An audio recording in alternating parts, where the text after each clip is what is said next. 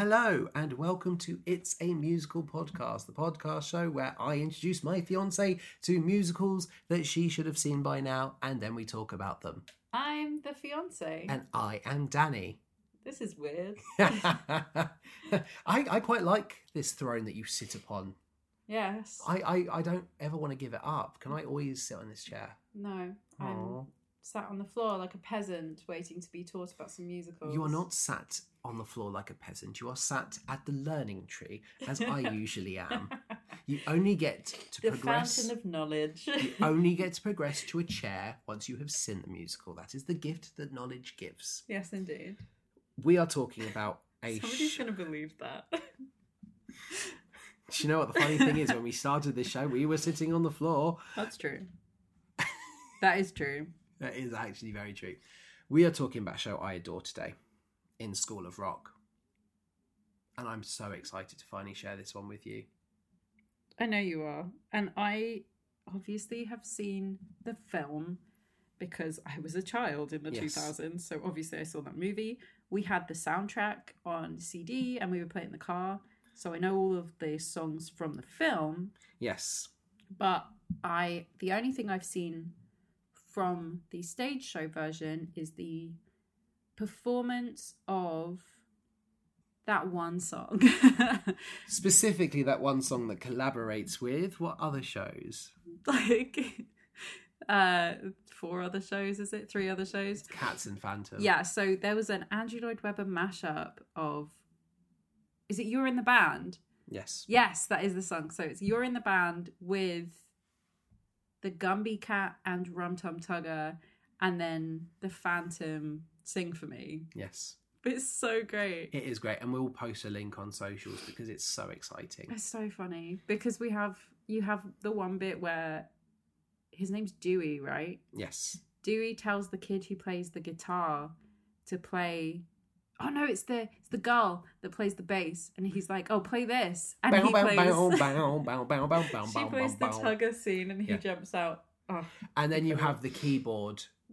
Dun dun dun dun dun dun. Yeah, Yeah. all incredible pieces of art. So, do you know, before we talk about making of this, God, this is weird. I have to think about the order of this. I know. And what do you need to know? You've seen the film, you know what the plot's going to be. Do you know who are the uh, creative personnel behind this show? Yeah, because obviously music by Andrew Lloyd Webber. Yeah. The original film was written by Mike White. Yep. um, but he's not involved in this. No, and Mike White also plays Ned Schneebly in the film. Yes, which is the only reason why I would know that. Yes. Because otherwise, I, I never really look into who writes movies Yeah. unless somebody tells me. But this version, we have Glenn Slater of The Little Mermaid And Galavant. and Galavant and a whole bunch of other things that I love, Yep, including Sister Act. Sister Act. Basically, he gets on really well with Alan Menken. Yep, they've worked a lot. Uh, Slater wrote the lyrics as well for Tangled. yes, and then we have Julian Fellowes, who wrote Downton Abbey. Yes. Why is he here? yeah, I've I've not done much research on Julian Fellowes. I don't really want to know much about Julian Fellowes, to be completely honest. I mean, I know he's in the House of Lords, and that Downton Abbey is based on his actual family because Yes. his full name is Julian Alexander Kitchener Fellowes. well, I can tell you this: he was in Tomorrow Never Dies, Cool. which is a Bond film, and unsuccessfully auditioned for the role of Master of Lake Town in the Hobbit series for the films. Oh, I can actually see that looking at a picture of him. Yes. They, I mean, they basically made Stephen Fry look like him. They did. Has an interesting CV of writing credits for uh, film and theatre. Mhm. So, in terms of theatre, we have Mary Poppins. We have School of Rock. We have Half a Sixpence. We have a show we love Yeah. in The Wind in the Willows. Yeah. So, has a very, very accomplished CV. Yeah.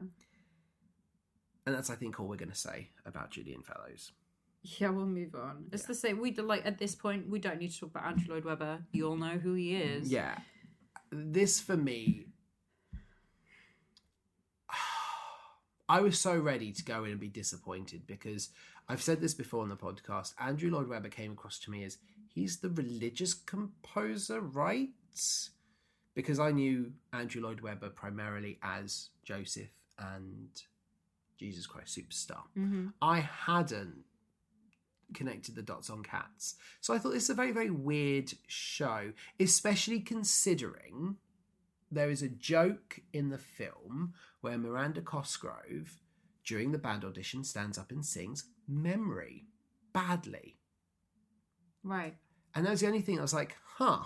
And Andrew Lloyd Webber is is now working on that. It's like very, very weird to me. But they are the creative force behind this musical. It was announced in December 2014. It opened just under a year later.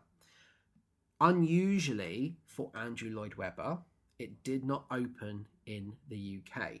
It opened At on the Winter Broadway. Garden. Yeah, I knew this. And this was because of the child labour laws, Mhm. basically. And it, it, it debuted on Broadway in 2015. It was met with sold out audiences, critical praise, up there with Tony's. How many nominations do you think it got? Uh, ten. Four. Oh, okay. I thought I was being safe with ten. Four nominations, one none. Uh, but the West End transfer was planned. Yes. in terms of uh, it coming out on Broadway, interestingly, it made Andrew Lloyd Webber only the second composer in history Mm. to have four shows playing on Broadway at the same time. The only other people had been Rodgers and Hammerstein. Yeah. So he had Sunset Boulevard, Cats, and Phantom of the Opera playing on Broadway, as well as School of Rock. When this opened, this is other things that I know about it. Yes. It starred Andrew Lloyd Webber's favorite leading lady, Sierra Boggess. Yes, it did. And she's on the, the, the, the cast recording.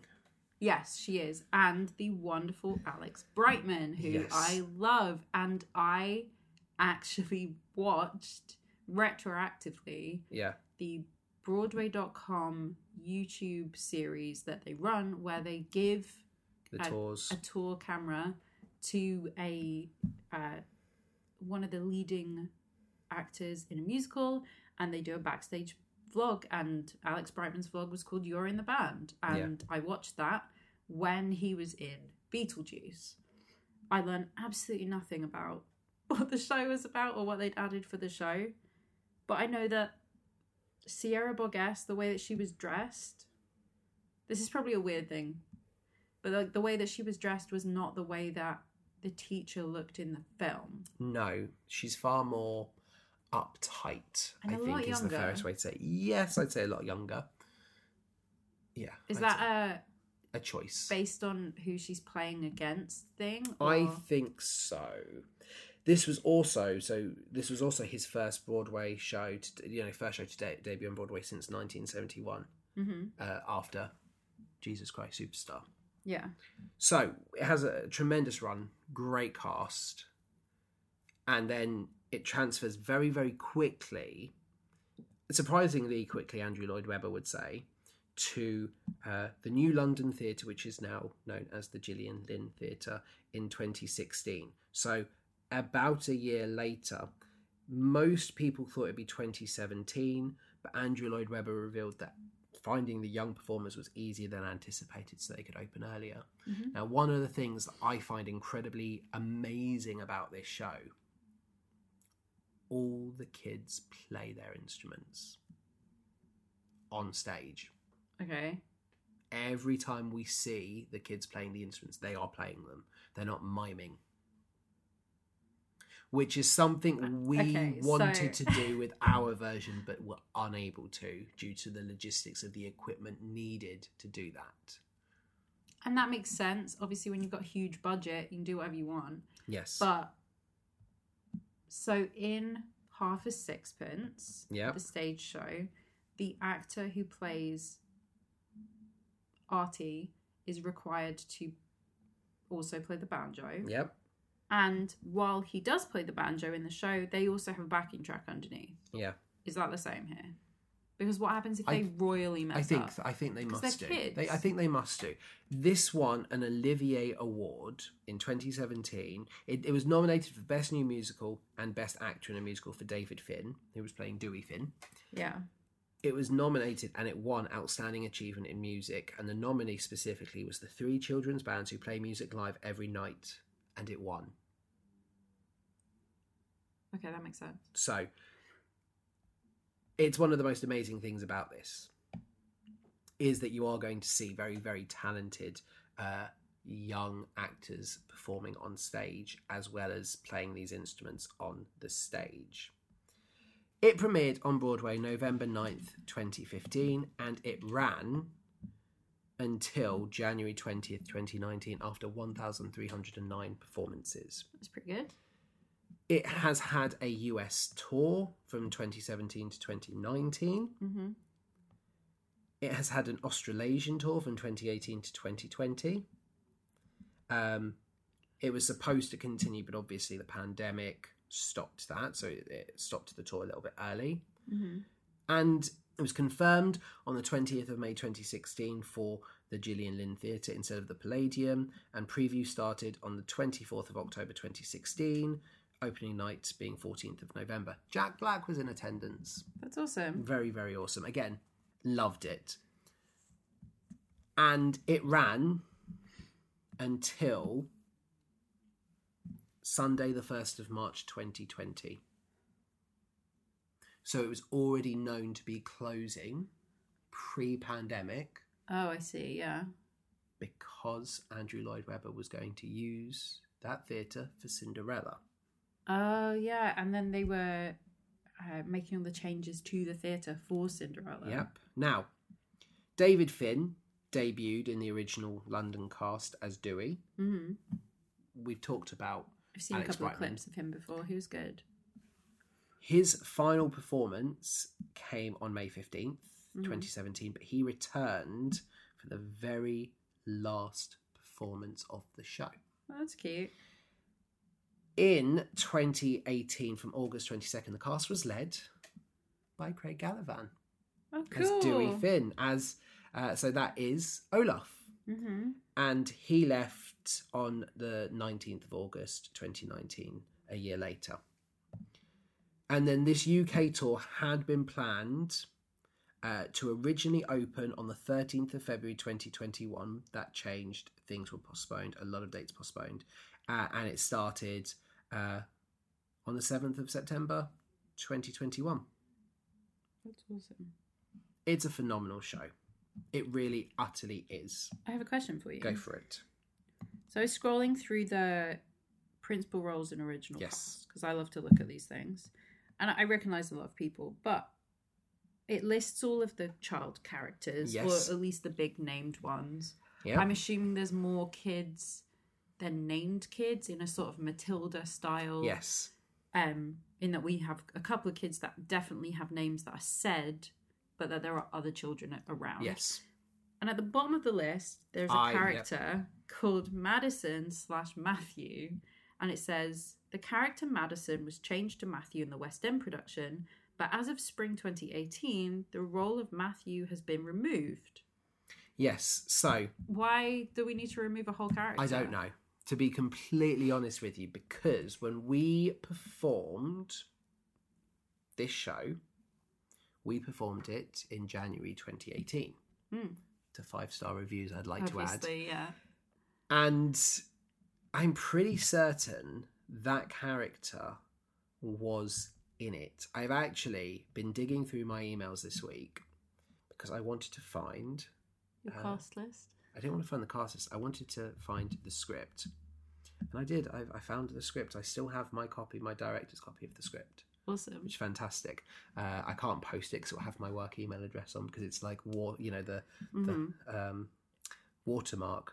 And I'm just trying to dig it up now because I'd like to see if it does have the cast list. That's so interesting. I just I think it's really weird, and obviously I know nothing about it for once. Yeah, uh, I don't know much about that one myself. Uh, I, I know I'm supposed to be the expert here. I'm the one who's educating you on School of Rock. I I saw that note myself and thought, huh, that's very very weird because I haven't seen this show professionally since November 2017. Mm. We were very lucky that we got to see it and take our cast to see it. Now, I'm not going to lie. I got terrified watching it because I was like, oh no, I need to make some changes because this isn't quite working. Yeah. And seeing it was fantastic for me because I started to make that, that connection of what I needed to do. Let's talk about it. I directed this show. It was the first musical I've ever directed. Mhm. So, Andrew Lloyd Webber announced that in an attempt to increase the prominence of the arts within education, schools could get the rights to perform School of Rock for free. Right. Great, that's we started that. Fantastic. The one caveat to it was that it had to be performed in 2017. So, despite the fact that we started rehearsals uh, in in July of 2017, Yeah. we performed it at the end of January in 2018. It was considered nope, you had to pay, which is a shame. I think it's a phenomenal scheme. You know, Andrew Lloyd Webber won a lot of brownie points from me as a drama teacher, talking about why the arts are important in school, and he And the wanted way to, that school rights for using shows works is very tragic. expensive. Yeah. So for me, I was like, okay, that's really really cool. This guy has so much money. I've just remembered who Madison is. who's Madison? You know that scene where Miss Mullins is telling off a child in the film, and that child is scared And and cries. cries, and she, she goes to give them a hug, and she screams, kids "I'll be good. I swear." That is Madison. Is that it? That is it. Maybe it's deemed as too much because it's too young a role, or maybe the joke is just like, huh, that's maybe not Considering we're not allowed to hug children. Well, it's not necessarily the hugging of children; it's more the scaring of children. Okay. We say. Do you know who played that part originally? Who? It was Shahadi Wright Joseph, Yep. who is young Nala in the movie of The Lion King, Cool. but also is the little girl in Us, which is a phenomenal horror movie. nice. Um, and she is ridiculously talented. yeah. So it's interesting that her character's now gone. Yeah. Surely, right. This is my other question. So Madison Matthew Yep. is a thing, right? They've just got if it's a, a played by a female child actor, Madison, male child actor, Matthew. Yep. Surely that's true for the rest of them. So here's what's very, very interesting: is the last time I saw this, the interval we got a little confused Yeah. because Freddie The was drummer. the drummer Yep. was a male actor before the interval, and after the interval was a female actor, Yeah. Still called Freddie. Fine. Fine, That abs- one works. Um, Freddie's uh, gender but neutral. no, but they I, I, they tend to keep the names. I think what I liked about that was like, oh, cool. Once I knew that that was Freddie, cool, no issue. I like the idea that they just cast the right kids for the role, and that's what I strive to do in directing this. And it was very, Well, very and I'm difficult. sure that they have swing kids Yeah. as well because you would have to. yeah, we didn't have multiple kids. We just cast kids. hmm we in directing this had a phenomenal group of children. And it was Mhm. very very difficult because each kid brought the right personality. These kids need definitive personalities for their stories to work and for dewey's story to work. But we also had parent roles to play. And we also had dewey's band to play. And at the end I know what you're going to show. at the end of the day we didn't have talk about your directorial decision for this because I like this. we didn't have enough kids to play Dewey's band, and I thought that's great because I've got an idea, Mhm. and it's very self-indulgent, but I've got an idea. the whole premise to me of School of Rock is that Dewey gets on better with the kids than he does with adults, and I was looking at the cast, I was just thinking, in a school production, how is that going to come across? but it's it's like a he just gets how the kids think Yeah. kind of thing. How is that going to come across? Now, at the time we had a year 10 boy playing uh, Dewey. So Mhm. that is 14 to 15. Yeah. And had younger years, some of the same year playing the, the, the kids in the class, but a lot of younger kids playing that. And we had kids for the t- other teacher characters. But the one thing I thought was important is that Dewey's band are adults Mhm. because Dewey's band kick him out because he's not right for them. Because so, you wanted to play. so I was the bassist. I did not sing, and then we had two other teachers Mm. play those roles. And then you you replaced Dewey with a, a character called Snake. We found the littlest year seven boy to replace Awesome. because you get the fun little joke of him intimidating bigger Dewey. Yeah. Especially because they are the villains of this piece. Is Yeah. Dewey's band? Why not make it the teachers? And I just love the idea. That the first thing you saw on stage was, and, and the, I, I I personally feel that the reception that we got on stage, the kids loved it because it's oh, that's our teachers Yeah. up on stage, and it was funny to watch us being like the the, the, the teacher I had to recruit to be the lead singer. Mhm. I said to him, "Sleazy sex god rock," and he's like, "You've nailed I'm me." in, yeah. now, the final night, we swapped roles. I became the lead. he insisted Did because? I did sing, but his mic was louder. And there's a great DVD where it's his voice coming out of my mouth. We made the decision to swap because my my girlfriend at the time was in attendance that night. It wasn't me. Just no, it wasn't you. So I had a great time doing this. I think it's an absolutely amazing show, and there are things we changed that we'll talk about when you've seen it. That I will talk about bits that we didn't do that. I did this Mhm.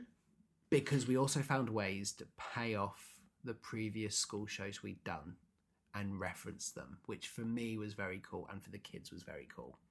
We had like full sequences where we referenced Narnia, which was the show we did before School of Rock. It was very, very fun.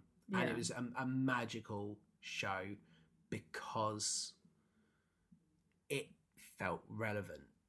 It is. It's all about the struggle of art in school.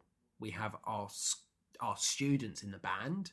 We have our students on the stage. It was fantastic. Now, the cast we're going to see are no strangers to School of Rock. So, playing the role of Dewey is Jake Sharp. He performed as Dewey Finn, the alternate, at the Gillian Lynne Theatre. He was also Mr. Williams slash Stanley. Hannah has played Bill in Mamma Mia Excellent. they have they have done School of Rock. This is not a new thing. You have Rebecca Lock, who is playing Miss Mullins. She is on the uh, recording of Heathers as Miss Fleming and Veronica's mum. Yep. Guinevere in Pendragon, Mhm. but has also uh, done uh, amazing things on the West End. Has been Miss Banks in Mary Poppins on the international tour. Has been Mary Poppins at the Prince Edward. Has been uh, Jelly Lorum in Cats. Jellylorum. Jelly Lorum. Okay. Oh my goodness. Uh, was Kate Monster in Avenue Q. Was Carlotta in The Phantom of the Opera. Oh, cool. So basically, she belongs to Andrew Lloyd Webber. right has done a lot of good stuff and you'll see why the carlotta role is important for miss mullins Yeah. has not done school of rock that i can see so far you've got matthew rowland as ned who was understudy and played dr pomatter and ogie in waitress at the adelphi theatre understudied and played Simeon in Joseph and the Amazing Technicolor Dreamcoat at the London Palladium, was Skimbleshanks, an understudy of the Rum Tum Tugger in the international tour, was Mr. Wormwood in Matilda, was the understudy and played Mr. Beauregard in Charlie and the Chocolate Factory. Again, very, very talented, but workshopped Mm-hmm. Andrew Lloyd Webber's Cinderella. Oh, interesting. So you have some very, very talented performers. Uh, you have Nadia Violet Johnson as Patty, and this is her professional debut. Patty is the girlfriend. Patty is the girlfriend. Cool. On top of that, you have an amazing cast of children making their debuts, one of which is a student we teach. Yes. Who unfortunately, Not unfortunately in the one that we're going to see. but has been incredibly excited and just makes my heart burst with pride when I see their name up here on the mm. cast list. and a huge shout out to him because he is fab. I've loved hearing his stories about School of Rock as well. And one of the things I was talking about with him this week was what has it been like working with the actors? And he has said how phenomenal it has been working with uh, Jake Sharp and Rebecca Lock and how nice they have been. Which, looking at their CVs and you see how accomplished they are, hmm makes me feel really happy that these child actors are in a really supportive environment. Yeah. So I am very, very excited uh, to end on Jack Black's words before we go and watch this. hmm I laughed, I cried, I rocked. That's cute. I think you are going to laugh. I think you are going to cry, and I think you will believe this show rocks. I, I think this show is is amazing. I ha- one of my tattoos is because of School of Rock. Do you think I'm going to think this is the best Andrew Lloyd Webber musical? I don't think you will, simply because I know how much you love Cats And Phantom. and Phantom. However, I think you are, as a teacher, I think this will hit closer to home than those shows do. Okay. I think will be more relatable, and I think you will be moved by this. I don't know what you're talking about. My plan for my life is just to introduce myself until I die and get to go to the Heaviside layer. I mean, yes, but that's what you've done every week, hasn't yeah. it? That's basically this podcast. that's whole podcast. and I am Drew. and I'm Kill me, please. Heaviside layer, let's go. I think I don't know if you will think this will be the best Andrew Lloyd Webber, but I think you are going to like the music.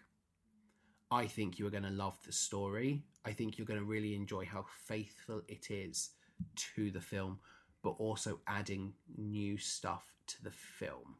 hmm I I love this show.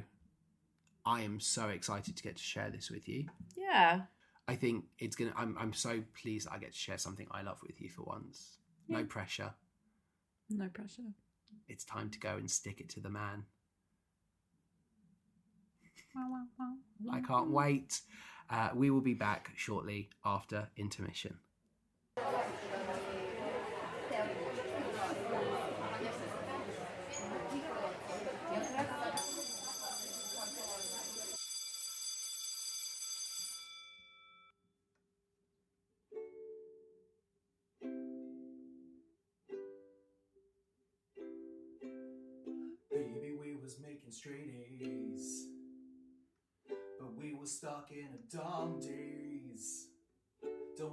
Much to memorize your lies. I feel like I've been hypnotized. And then the magic man, he come to town. Woo wee, he done spun my head around. Said successes in session, two and two make five. And now, oh baby, oh, I'm alive. Oh, oh yeah, I'm alive. And if you wanna be the teacher's pet, just better forget. Rock got no reason, rock got no rhyme. You better get me to school on time. Oh yeah. And we are back Yep. from the uh, new Victoria Theatre again in Woking. Mhm. And we have had a rocktacular time. Absolutely. I certainly have. We had great seats. Yeah, we really did. I literally, I said this when we were in the theatre, but I was directly behind the conductor and I said, oh, I could just lean over and give him a little kiss on the head. we he were doing a very good job. absolute front and centre. We had the most magnificent view of all the action and just had a phenomenal evening. And quite a few people were there that I know from work, was quite fun as well. Yeah, that was fun. a few people who didn't actually say hello to us in the end, but caught me, you know, the next day at work or you know, next working day. So Yeah, you how did you get? explain what the questions that you were asked? Well, first of all, I was asked, how did we get such good seats? And I just said, I was determined to book as early as possible because it's School of Rock. hmm But uh, one of the people I work with, Mm-hmm. I say we work with, asked me who the woman I was talking to was. And I said, You mean Drew? She said, No, no, Drew was talking to someone else. Who were you talking to? I was like, Oh, okay. Um, oh, just this other teacher who was there to support one of her old students who was playing Tomika that yeah, night. not somebody we knew. Danny just gets talking to like Yeah. everyone around us wherever we go. And then she's like, "Oh, I bet Drew must have been jealous." I was like, "Well, uh, Drew was talking to her brother and his his girlfriend, so no, she probably wasn't jealous, and she could hear everything I was saying." But No. yeah, I love the idea that people think that like you would be flirting with somebody else. right in front of you, Right. or just the fact that I would be flirting with somebody else. Right. I have no skills at that. How I managed to bag you, I will never know. You didn't. I did the bagging. So, but I was also talking about how the school that we work at had done School of Rock that I directed it and talking about like, oh, just you wait, second act, Tomika's gonna rock the stage. hmm We are just talking about our experience of the show because I believe that they were a music teacher. So Yeah. yeah, it was very very cool. What was your initial thought when we walked in, other than being wowed by our seats?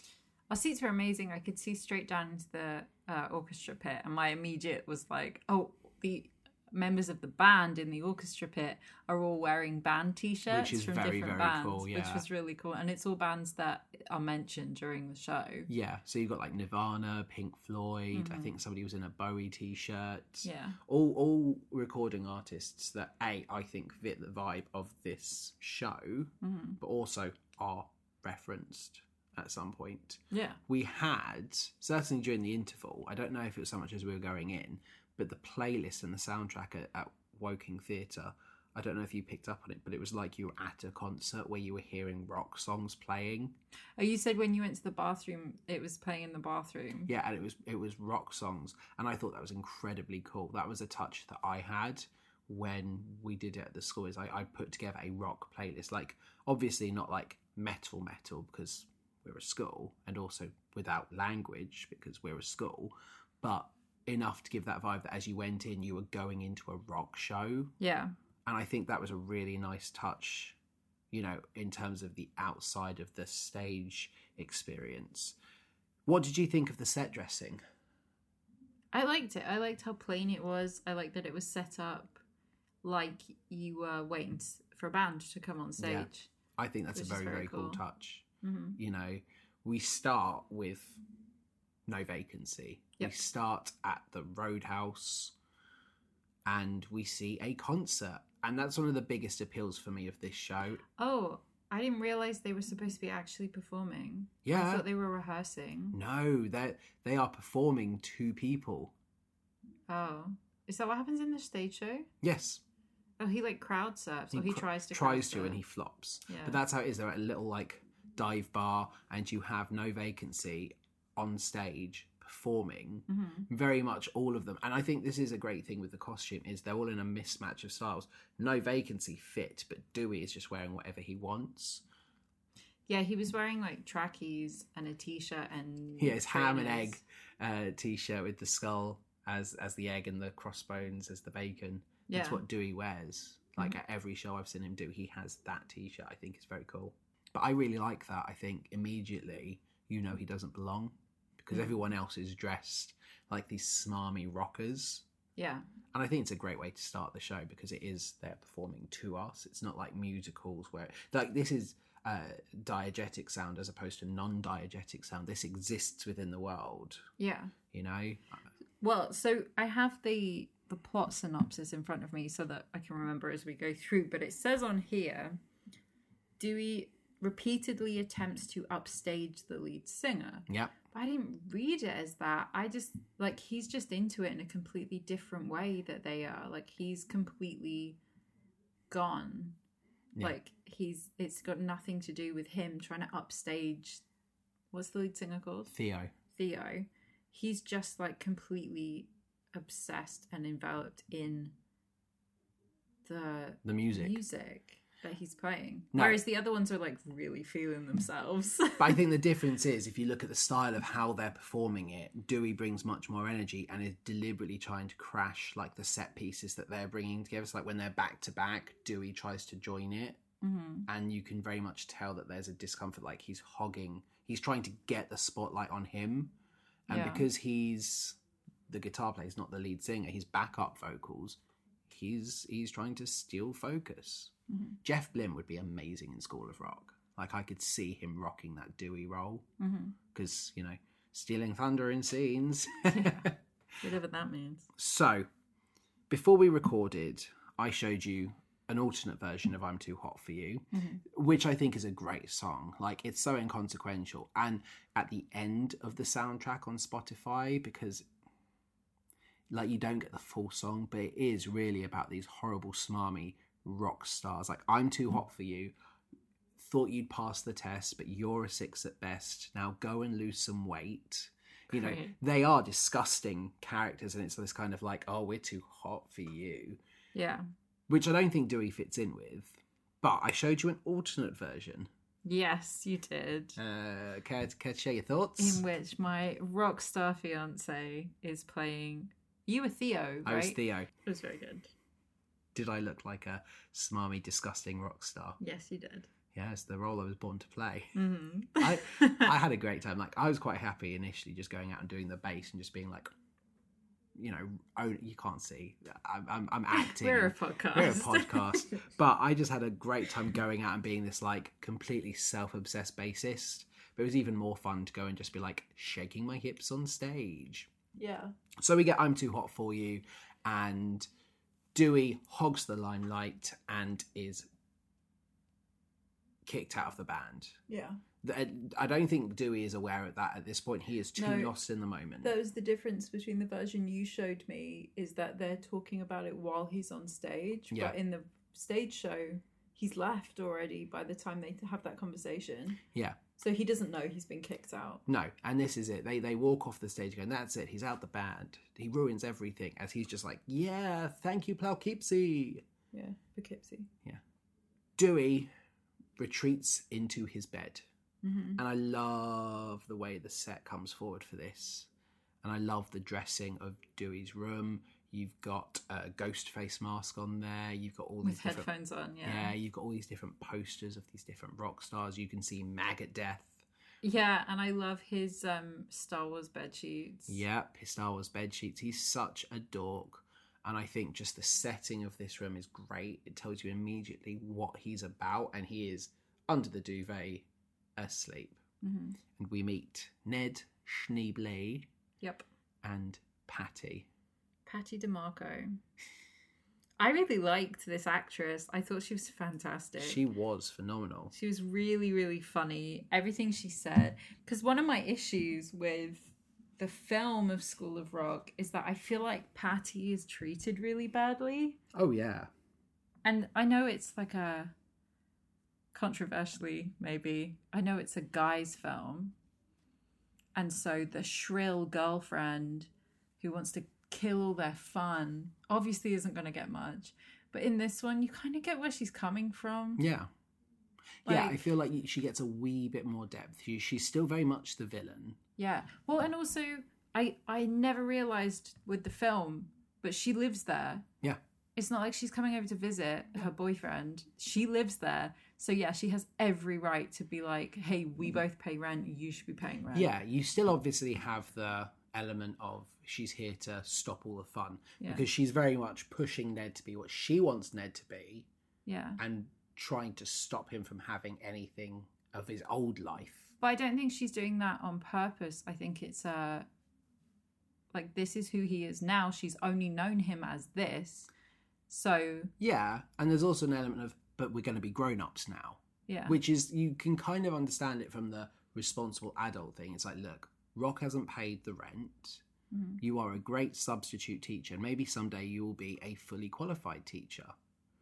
But that you do get the sense of Ned would do a bit of both if he had the opportunity to. like we see in the film. And you also feel like there's a, a kind of emotional blackmail there that he's more into her than she is to him, and that she kind of Oh, she knows she could do better, and she's like the settler in this relationship. exactly, Yeah. and he knows he's reaching, but she'll she'll show him a little bit of a of emotion and interaction, just enough to keep him there. It's quite a negative relationship, and I, yeah, they don't have a good relationship. I do always wish they break up at the end. however, I do quite like what happens at the end in this version, which we'll get to when we get there. Okay. because we don't. It, it it adds something I think the film doesn't add. I don't agree. No, that's This fair. is like the, my one negative about this show is the treatment of Patty and, and Ned's relationship. Yeah. Well, Nadia Violet Johnson made her professional debut as Patty, as we mentioned earlier. I mm-hmm. think she did a phenomenal job. Yeah, I think she was great. I wish her song was in this. Same, same. I It's- don't understand, and you probably know why, but I don't I get don't why this why. was cut. Yeah, but And I feel like actually no, I know why it was cut because there probably is a time limit, and they probably looked at the songs and were like, "Oh no, but we really want Variation Seven. well, her song doesn't come here.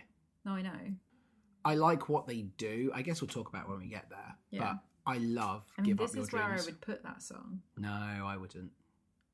I mean, you know where it comes. Yeah. But I don't think it works here. I like this. They have their brief bit of an encounter. I love that they wake him up and he's like, You woke me up to pay rent. Ugh. And they talk about it. he's in the wrong musical. He's, yeah. rent, rent, rent, rent, rent. he's not gonna pay rent. I love the bit where, where Patty's like, Sell some of your guitars to make some money. And he goes, Would you ask Picasso to sell one of his guitars? Oh my god, he's an idiot. Yeah, I do like this bit, and you you you you immediately get the dynamic of the the flat that Ned is in the middle.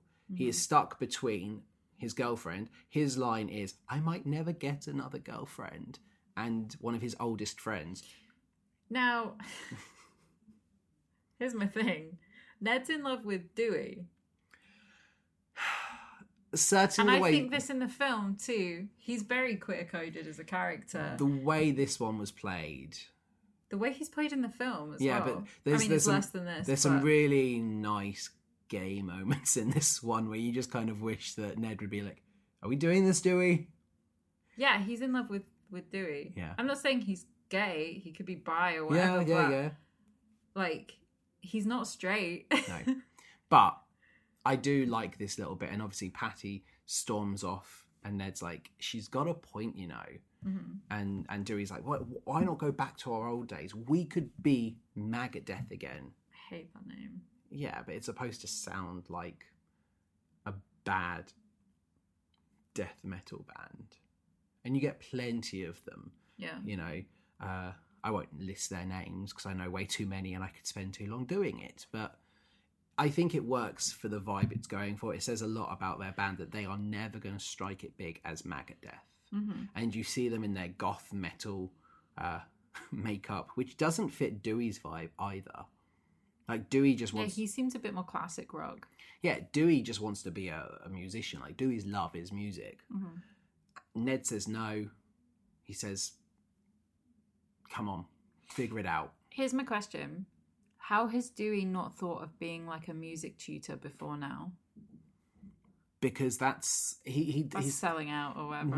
What it is is it's the whole those who can do those who can't teach mentality and Dewey has because because Dewey mocks Ned for being a substitute and you've also got to remember that there's a lot of education that goes into becoming a teacher and No, I mean a tutor. I, I know and I get that but for Dewey I don't think he sees that I think he sees that as selling out Mm. he doesn't he doesn't want to lose his freedom to be an artist Yeah. like he can only cope with hearing kids play mary had a little lamb so much before he just gives up on his music Mm.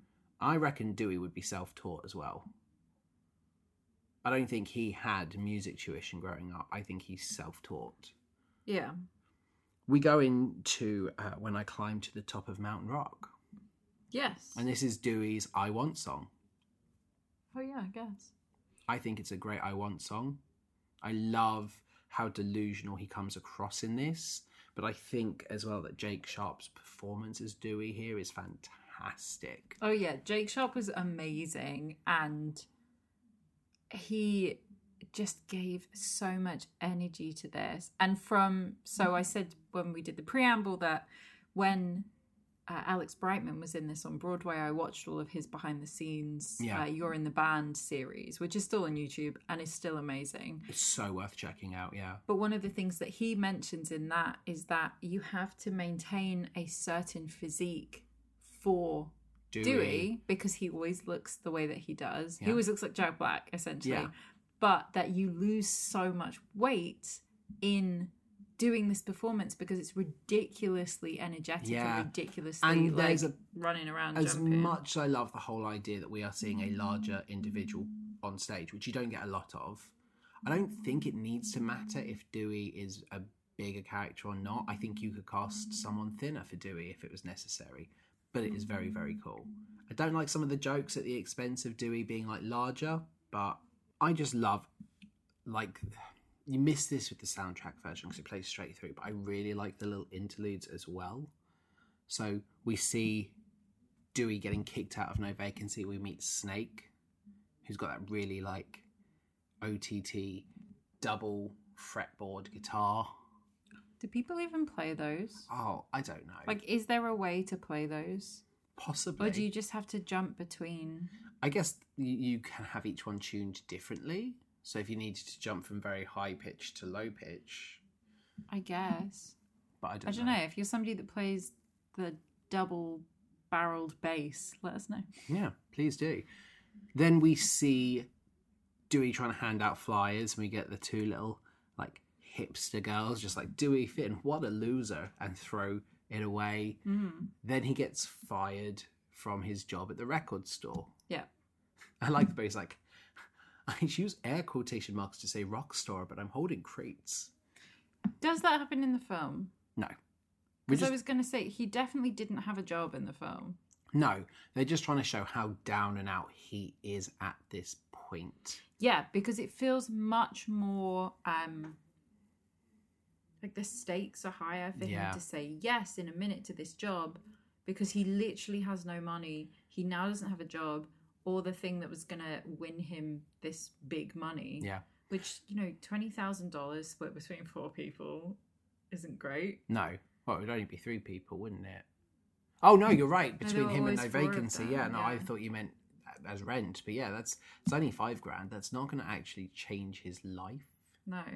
It's not as much as he thinks it is. However- and I mean $5,000, yes please, but I think he is seeing Batter the Bands more as an opportunity to get signed. a networking thing. Yeah, because like that's what he's talking about with Mount Rock. That you know people will flock in their big black cars, all the record execs and the girls from PR. They'll come and sign him. Hmm And I love that as he goes through this string of bad luck, the song gets more rejected. You know, like the doubters and the haters and the hipsters, let them laugh. Yeah. Soon they'll all be He begging. is a hipster. I don't think he's a hipster. I don't think he's a hipster. Not in the same way. Don't Alex Brightman hear that? Dirty hipster vape. Like, I don't think Dewey's a hipster. No. No, because he was doing this before it became cool and fashionable to do this. We like out of print games, retro skates, got a Pac-Man tattoo. Yeah, they're hipsters because He's they're hipster. latching onto everything. And there's nothing wrong with being a hipster. but I think because Dewey's old enough that he lived and grew up with these rock stars. Sure. And I love it at the end where he's like, you know, Odin and Zeus on the bass and the drums and Thor playing tambourine. And I love, oh, this bit made me laugh. So we have Elvis and Janis and Kurt will appear. Mhm. And he does like his hair slick back for Elvis and he does the rock hands for Kurt Cobain. And he says, and Jesus will toss me a bit. And he stands In the the T pose. in the yeah. T pose. It was very, very cool. I love the nice bit we have. So he puts his guitar down and he opens the case up and it shines like the briefcase from Yeah, Pulp that's Fiction. really cool. Yeah, this is a great I Want song. You know everything you need to know about this character. You know that he's resilient in the face of adversity, but you also know his mind is fixed on one thing Yeah. rock. He gets home Yes. and gets the phone call from Miss Mullins, who's Yep. played very, very fantastically by Rebecca Lock. Yeah, she was absolutely fantastic. I loved her in this. Yeah, and we talked about her CV beforehand, but you can see why she's so accomplished and is on a few recordings. Yeah. Her voice is amazing. I think this bit plays very similar to the film. You get the nice, weird, like jingle jangle of the the wires as he tries to pretend that Ned is over there and they're handing and makes overly big fuss of handing the, the phone over to make it sound more believable. And his impression of uh, Ned's voice is good. and everything, like trying to be like, oh yeah, it's definitely not the same person. We had the gross bit, so just as she was about to ring, he's not going to answer the phone, which is a skull phone, by the way, and very, very cool set dressing because it suits him. Like a hamburger. Phone, He's yeah. sat there, his big belly out on display, and he's just rummaging through his belly button, and he's like grim. sniffing and all like, "Bleh, I'm disgusting. He considers putting it in his mouth and is like, oh. But it's a great thing to show where he is and where he's going. You know, he's still in his like tracky bottoms at this point. Yeah. You know, he is a loser.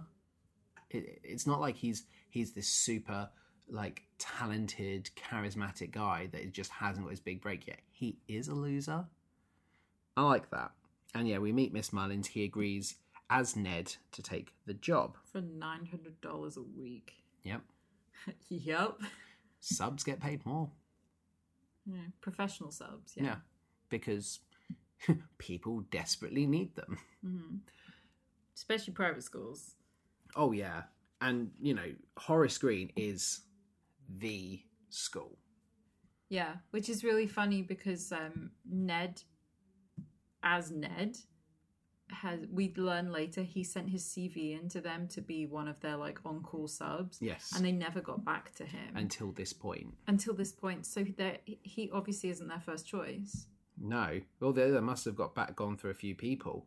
Yeah. So I know that best film ever, their latest roundtable they're doing is going to be on mistaken identity films. I think School of Rock has to rank up there as a the mistake. Christmas Prince, the best mistaken identity But- film. Shout out to BFE if you're listening. Please do the Christmas Prince because I love that movie. I don't think that will ever qualify as the best film ever. It's so good. Not with their criteria, not with their criteria. It will What never ever count. What do you mean? What other ones are there? Mistaken identity. Oh, films. well, so what they do at their round tables to promote a show I love is they, they talk about, they each offer like their top five, top 10 best uh, within a within a genre. So there were sports movies, for instance, and school movies. and school movies. And then they'll, By the way, X Men is a school movie. I we never- had a whole debate about this. I, yeah, I never actually cr- contributed to them on that one. I ran out of time because of us going back to school. But this one is mistaken identity, and I asked, so would a show like Freaky Friday count? Because no, it's not actually mistaken identity; it's swapped bodies. But so it's Masters of Disguise is the theme. Now, I would I would say School of Rock is a Masters of Disguise because he is pretending quite successfully through most of this film to be Ned Schneebly. Mhm. Oh, so they want more like V for Vendetta. No, than- no comic book movies. They've said, but Parent Trap would count. Parent Trap. Yeah, because mistaken identities. Oh, they're pretending to be each other, right? Okay. So I think, and I will say that School of Rock is probably my number one, and we will be thinking about adding to that. But if you have some great mistaken identity uh, films, tweet best film ever with your Masters of Disguise and use the hashtag BFE Top Five. I can't think of any. Aladdin. Oh, Princess and the Swan. Yeah. It's easy when you think about it. Mhm. I guess you. Like a lot of Do you know what movies. you could argue though? The Christmas Prince is because she pretends to be She doesn't even pretend. They're like, "Oh, you must be the new American tutor for Yeah. the princess," and she's like, "I guess so." And what's the one the, the, the Princess Switch or the Christmas Princess Switch? Switch, yeah. That would probably count as well. God. We're gonna watch so many great movies. Yeah, follow year. Best Film Ever on Twitter and get involved in their hashtag BFE Top 5. Mm-hmm. So, Ned has agreed to do the job. He is now Ned Schneebly, no longer Dewey Finn, and that's very, very important because people will now call him Mr. Schneebly, Mm-hmm. mister S. And one of the, the great things is seeing him struggle to remember that. We go into Horace Green alma mater. Yep. What did you think of this? It's green. This is great. This is where I start being more into this. Rock is not my genre. Yeah. If you follow me on my art Instagram, I had a little series going where I had a little band called Ferocious Rock, who Yep. were like a bunch of possums and foxes and things who had a rock band. And I don't know any rock songs. So you relied to me. I was completely reliant on Danny to be like, "Hey, what song should I put on on this video today with these little this little possum rock band?" and it was quite regularly like Fall Out Boy, Paramore, Yeah. or my favourite, My Chemical Romance, then which had a some people are like- listening, going like, "That's not rock. That that's not rock." Is it not? Uh, to me, it is. But rock is a difficult one to define because, Yeah. like, do you count metal? Do you count like other forms of rock? You know, what do you do? Did you just drop your engagement ring? I did. I'm really sorry. I'm sorry. I love you. right. So you like this song? I could see you got into this one. This is a, yeah. So my point was, this is the part at which I'm like, "Yay, musical theatre! I'm back." yeah, because I I really liked I'm Too Hot for You. hmm but it's like a rock set song. dresser. Yeah, And when I climb to the top of Mount Rock, I have a lot of feelings about and I'll talk to it when Yeah. we get to the songs at the end. But that one doesn't hit home for me. Yeah. Not because it's a bad song, but because of the emotions it presents about Dewey as a character. Yeah.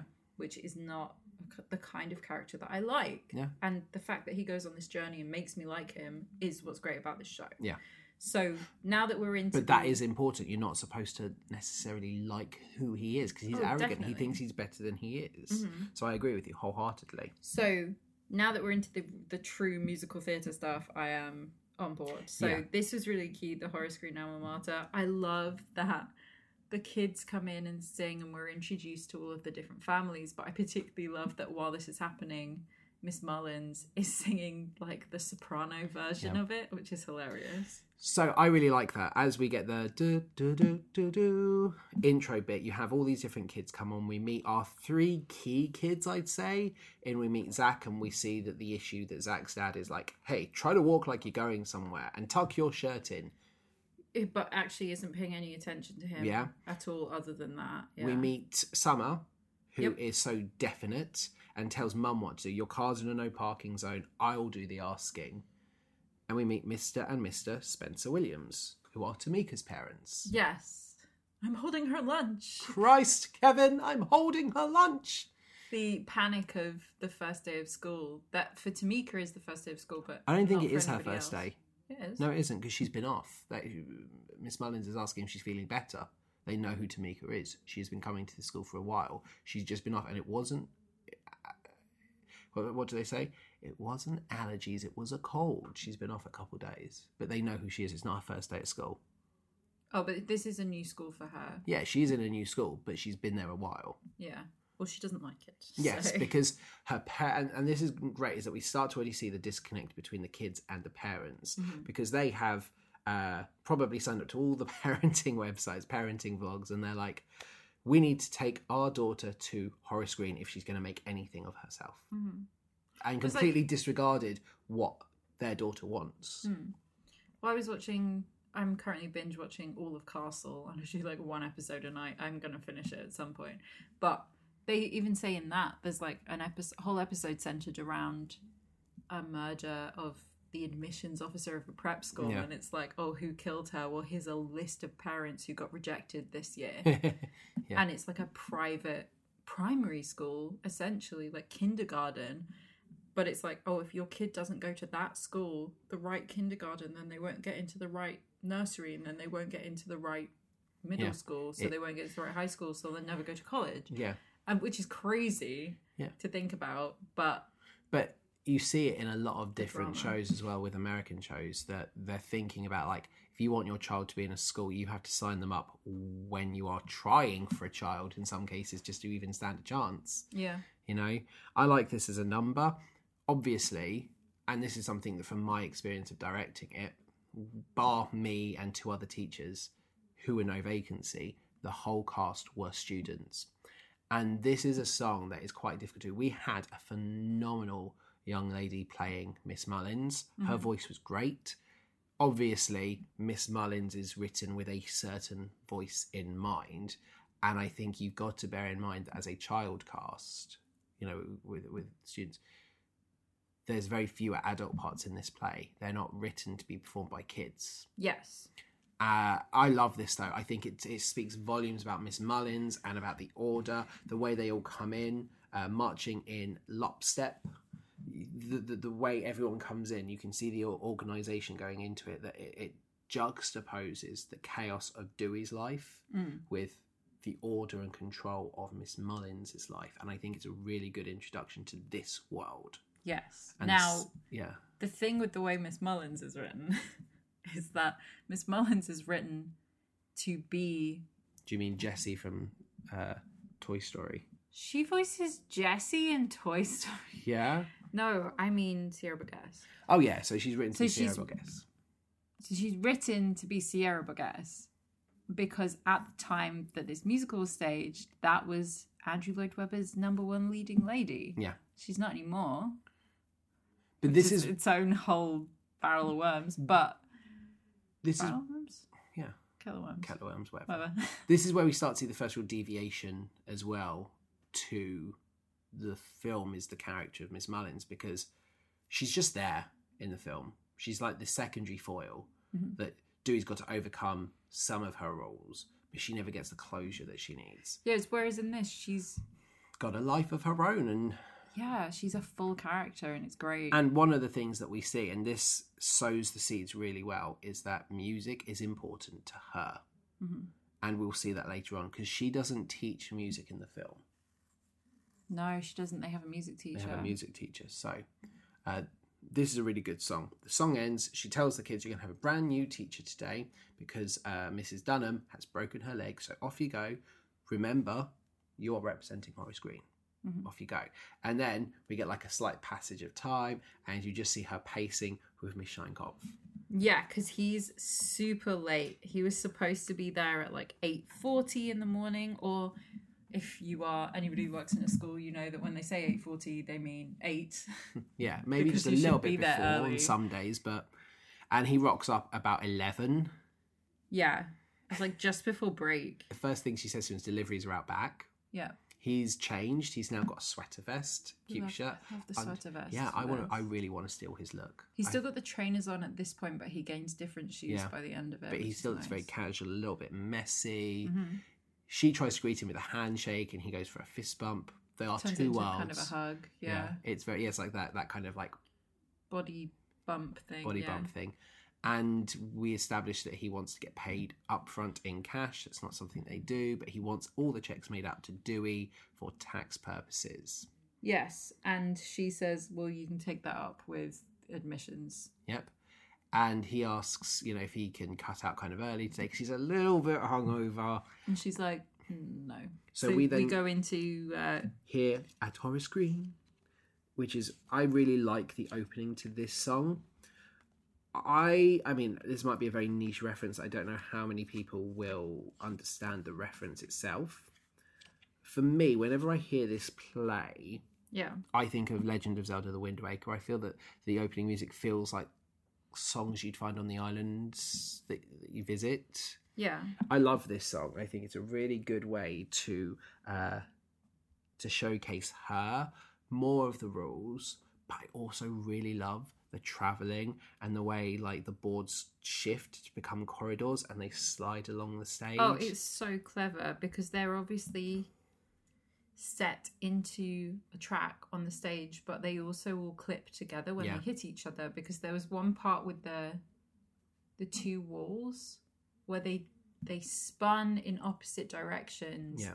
and then were supposed to clip together at the end, and one of them needed to be spun Yeah. one more time. It just made me laugh. I It love stuff like that. But what's great is you can have the two walls with a gap in the middle, the two walls together, the two uh, to the right of the stage, the two walls to the left of the stage, but then you can also wheel them out to create a corridor you travel up. Yes, And we also see, you know, the corridors. So you see some of the teachers who are talking suddenly go all upright when when Miss Mullins approaches. You mm-hmm. see children running to use the toilet, but they walk when she approaches. You get the sense of her being feared and intimidating which I think is a really nice feature. Like in this song, they cover so much, and she talks all about the prestige at Horace Green. And I like that the other teachers, as they go past her, avoid contact. Yes. As well. Like one of the teachers turns and walks the complete opposite direction as soon as he sees her. Little things with the other teachers I really enjoyed throughout the show Yeah, because they were all so interesting as their own characters and they all had a lot of characterization. yeah. So like the science teacher Gabe. actively Gabe. He like actively avoids Miss Mullins. He never wants to get in contact with her. Yeah. But the other teachers bully him a little bit. well, Gabe also plays uh, Jeff. Yeah. And, and what I like is that all the adults, with the exception of Dewey, Ned, and Patty and Rosalie, all multi-role. Mhm. They all play different characters, and I think that's very, very cool because they'll play some of the parents. They'll also play No Vacancy, hmm which is nice. I like this song. It's it's a great song. You know, some of the things where she's like, "All the alums will hunt us down." Like she knows that they are very accountable to people, and that's what she's she's very much aware of is that you have to do your job because, especially at this school, the parents and the alumni of this school will Mhm. not tolerate second best. But it's because they have money invested in the school. But it's great because it also shows already the pressure that she is under. Mm. These first two songs of hers do so much to demonstrate her character. Yeah, they really it's do. great. I love it uh, as it ends. So she takes Dewey into the class, and the children are just staring at him, and he's all like, Why are they not blinking? He waves in one of their faces, and he's like, Oh my god, the children of the corn. Yeah. And as she leaves, she gives him a little warning, and then he goes, Right, then that's all. Good luck, have fun. Good luck, have fun. Shut the door, and then silence as Dewey's just like, What are we doing? We've had that great moment where he can't spell Mr. Schneebly. He goes to write Mr. Finn, and she's like, That's a very weird looking F. And he's like, Oh no, well, this chalk is possessed. Into a kid's face. And I'm just It's like, it's a "What?" summer and she just sits there like, okay. Yeah, and, and we, we get nice things that establish how gross he is. Like he doesn't belong. He spits on his hand to wipe out the chalkboard. And he all the kids like, he can't spell Schneebly, but it's far more endearing than when Ted can't spell Professor. yes. It's like, you can just call me Mr. S. Yeah, the kids are like androids, and I love that each nickname given is always really unique. hmm So Hermione Granger is pretty standard for summer because that's what sort of character she is. Yeah. But I love that you have different nicknames depending on where you're at or depending on like the location. I love that he called one of the kids, yo, Specsavers, because even though they are an American cast, they know that they're playing in England. hmm And I thought that was great. I don't think Specsavers exists o- over in America. Correct me if I'm wrong, American listeners. I feel like it's an English But it does feel very English. But I, or maybe it has a different name, like possibly, Target. yeah. Because Specsavers, for those of you not in the know over here, is a optician. Optometrist, yeah. Yeah. Whatever you But I love them. it that each kid, and I wish I was writing down all the nicknames as he went, but I thought. Well, I know that at some point when he talks to Freddie for the first time, he calls her Freddie Mercury, which Yep. is hilarious. that was great, yeah. Uh, and says, "Here's the money. Go buy me a turkey sub." And someone's like, "You can't leave the school premises." we're not allowed to leave school. He's like, "Fine, whatever." And I love again. So great and he, introduction. his Summer. whole commentary on this, like being a prison for children. Yeah, and Summer tells them a little bit about their daily schedule. I love the bit where she she showcases their their star charts. She goes all the gold stars. I love that she has a full set of gold stars, but Freddie has one. Oh yeah, it's great, and and I love the bit where he takes off and he rips it. Mhm. When we did it, our our Dewey, because he was he was very into the role. He kept like adding bits. He was just like, "Look, children, snow," and you just get Summer being like, "No, no, what have you done?" And I love that. So he ends the sequence. He's like gone over the rules. Oh, he has that bit where he's like, "Has anyone got any real food?" He's and and uh, is it Lawrence gives him a granola bar? He's like, Ugh, "No, I think so. real food." That's because he's like he has a nut allergy and a gluten allergy and a Yeah. a, like sugar allergy. He's like, I will level with you guys. I am hungover. Do you know what that means? It means you're an alcoholic. No, it means you know. It means you're drunk. No, it means I was drunk yesterday. Yeah. And he says at the end of it, whilst I am your teacher, there will be no class, no learning, and absolutely no achievements. Yep. And Summer says, My favourite line, my parents do not pay fifty thousand dollars a year for recess. Yeah. and she's right. So we leave the classroom in chaos. We cut back to the apartment, and Patty is doing yoga. Yeah, this is real weird. I like this joke because I love like Ned walking forward, and obviously Ned is not getting as much physical contact as Ned wants from his girlfriend. Yes. He seems quite starved for attention. So Ned comes in. She is in a downward dog position. Ned's like, "Ooh." Our Yeah. Ned said, "I didn't know it was my birthday." it's the worst. Yeah, that is what he said. Yeah, God. yeah, I love that. I thought that was fantastic. And she's like, "Oh, Neddy Bear," and he's like, "Well, I'm just going to sit and uh, grade term papers instead of go Yeah, for a she run." says, "Do you want to go for a jog?" And he's like, "No, I'm gonna grade some papers. That's fine." And he le- she leaves. Which, yeah, but very impressed because oh, my Neddy Bear doing the most important job of all.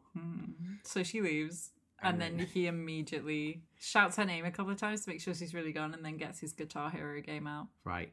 So I love the Guitar Hero reference. I criticize it in Smurfs mm-hmm. because, like, that film. Obviously, the animation takes ages. They they designed that joke when Guitar Hero was at its peak. Yeah. and it's trying to be cool. Here it works because they're not supposed to be cool, and like they are just living these dreams as like wannabe rock stars. Yeah. I I know you don't necessarily like Variation Seven, but I love this as a sequence. How did you find it in person? Kind of exactly the same as I thought I was going to. Yeah. Variation Seven is from a different so- uh, different show. Yes. There are a couple of moments in this that are music from other Andrew Lloyd Webber uh, repertoire, rather, Yeah. and I think it's fine. I think it just went on for too long for me. Yeah, and that, that's fair. One of the things I really, really like about this sequence is that if you listen to the music, especially when Dewey comes in, you can hear the uh, clanking out of like the, the classic Guitar Hero where they They're like, miss. yeah, because they're missing the things. yeah. Like, and I, I really like that. I think that's some nice attention to detail. I think as video game moments in musicals go, this is not as nice as um, Be More Chill. I really like it. I think, I actually think because this came before Be More Chill, a lot of Be More Chill for me feels like it, th- this moment, especially the jumping back and forth and swapping places. I feel like that comes because whoever directed that sequence saw School of Rock. Mm. Uh, that's me personally. I really like this sequence. I think it's a lot of fun. I like, you know, the camaraderie it builds between Dewey and Ned because this is we've seen Ned be in the middle. Now we've seen Ned firmly team Dewey, and we're seeing the Ned that Dewey remembers and wants back. And I think this is a really important bonding moment. You know what I mean? Yeah. it, it's just something I really like about this. I completely understand. This is the thing: is as a song, I don't think it lends itself to listening to it, and it's a shame that it's attached to Children of Rock because it means that we're inclined to maybe skip Children of Rock because this bit goes long and it is like Well, they're two separate songs. yeah, but it's not on the soundtrack, and that's that's I oh. what yeah, okay Yeah, that's what bugs me. But Which is funny because in the original version, there was no Children of Rock. It was just Variation 7. Yeah, I love Children of Rock. Yeah, that, and that's my thing about this is that, like, why wouldn't you just start Children of Rock and have them play this game while he's singing? Because Yeah. it would be exactly the same for Yeah. me. But so he's trying to convince Ned to be a musician again. Yeah. Can you imagine how it'll be? One of my favourite bits is decked out in leather. Oh, I do like leather. Yeah, I do like leather. And yeah, Ned is one around, and we see them just going completely crazy as they have this maggot death mania. And it culminates with Patty coming in, turning off the amps, and Ned and Dewey both looking terrified. As much as I will always wish Give Up Your Dreams was in the show, Or is this where she is supposed this to is where it's supposed to be. This is where it is on the soundtrack. And at this moment, I could see it where she sits them both down and is like, tearing Dewey a new one, and like the moments where she's like, "We, we," because she's speaking for her and I do really like that she uses his song against him with the Mount Rock reprise. Mm. I think that's really fun. I, it's a trope I like in musicals when other characters successfully use people's songs against them. And I really like this moment here. It's a shame because Patty could have this great moment where she's like, Starbucks, Kinko's, take your pick. Just pack your useless dreams away. Yeah. It becomes a more of a villain song as well, I think. It makes her even more clearly the villain as opposed to just there sometimes Mm. And she was a phenomenal singer. She could nail it. Every time I watch it, and I just sit in hope. I'd sit for an extra five minutes and watch this. I, I, I think it would only enhance the story, but I do really like this Mount Rock reprise. Yeah. I, I, like as a substitute, that works. Back at school, and I love that you hear the as like everything's getting ready. The kind of the faculty song is Gabe's theme, and Gabe walks in. Is like, "Where were you? We've been looking for you. Your class had music with Miss Mullins." And one of my favorite recurring jokes is that he can never remember Gabe's name, so he calls him Joe. Sup, Joe? It's Yeah. Gabe. Yeah, he he tells his kid. He tells Dewey that the kids are in music lesson with Miss Mullins, and he's hearing that noise. Mean that noise? That's my kids? Because Mhm. Dewey's like, huh, these robots are playing music, and it sounds good. And he sneaks into music, and the columns disperse, and we have Miss Mullins conducting Queen of the Night. Yes. Which this is the uh, specific moment that was written for Sierra Boggess. Yeah, Because this is her definitely within her wheelhouse and very much well, we have this like phenomenal soprano playing this role. We've got to get her to do something operatic. yeah.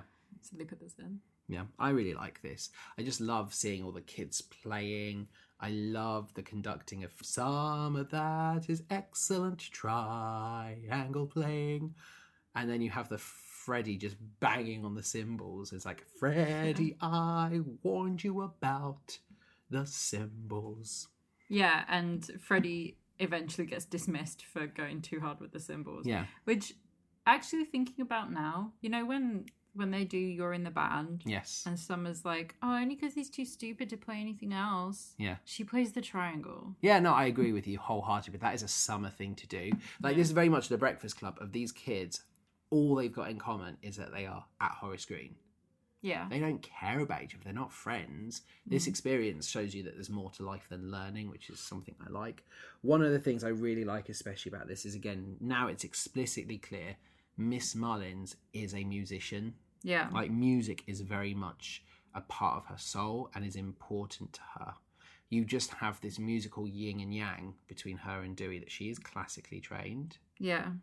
and he is a rock god hmm he just doesn't even know it yet.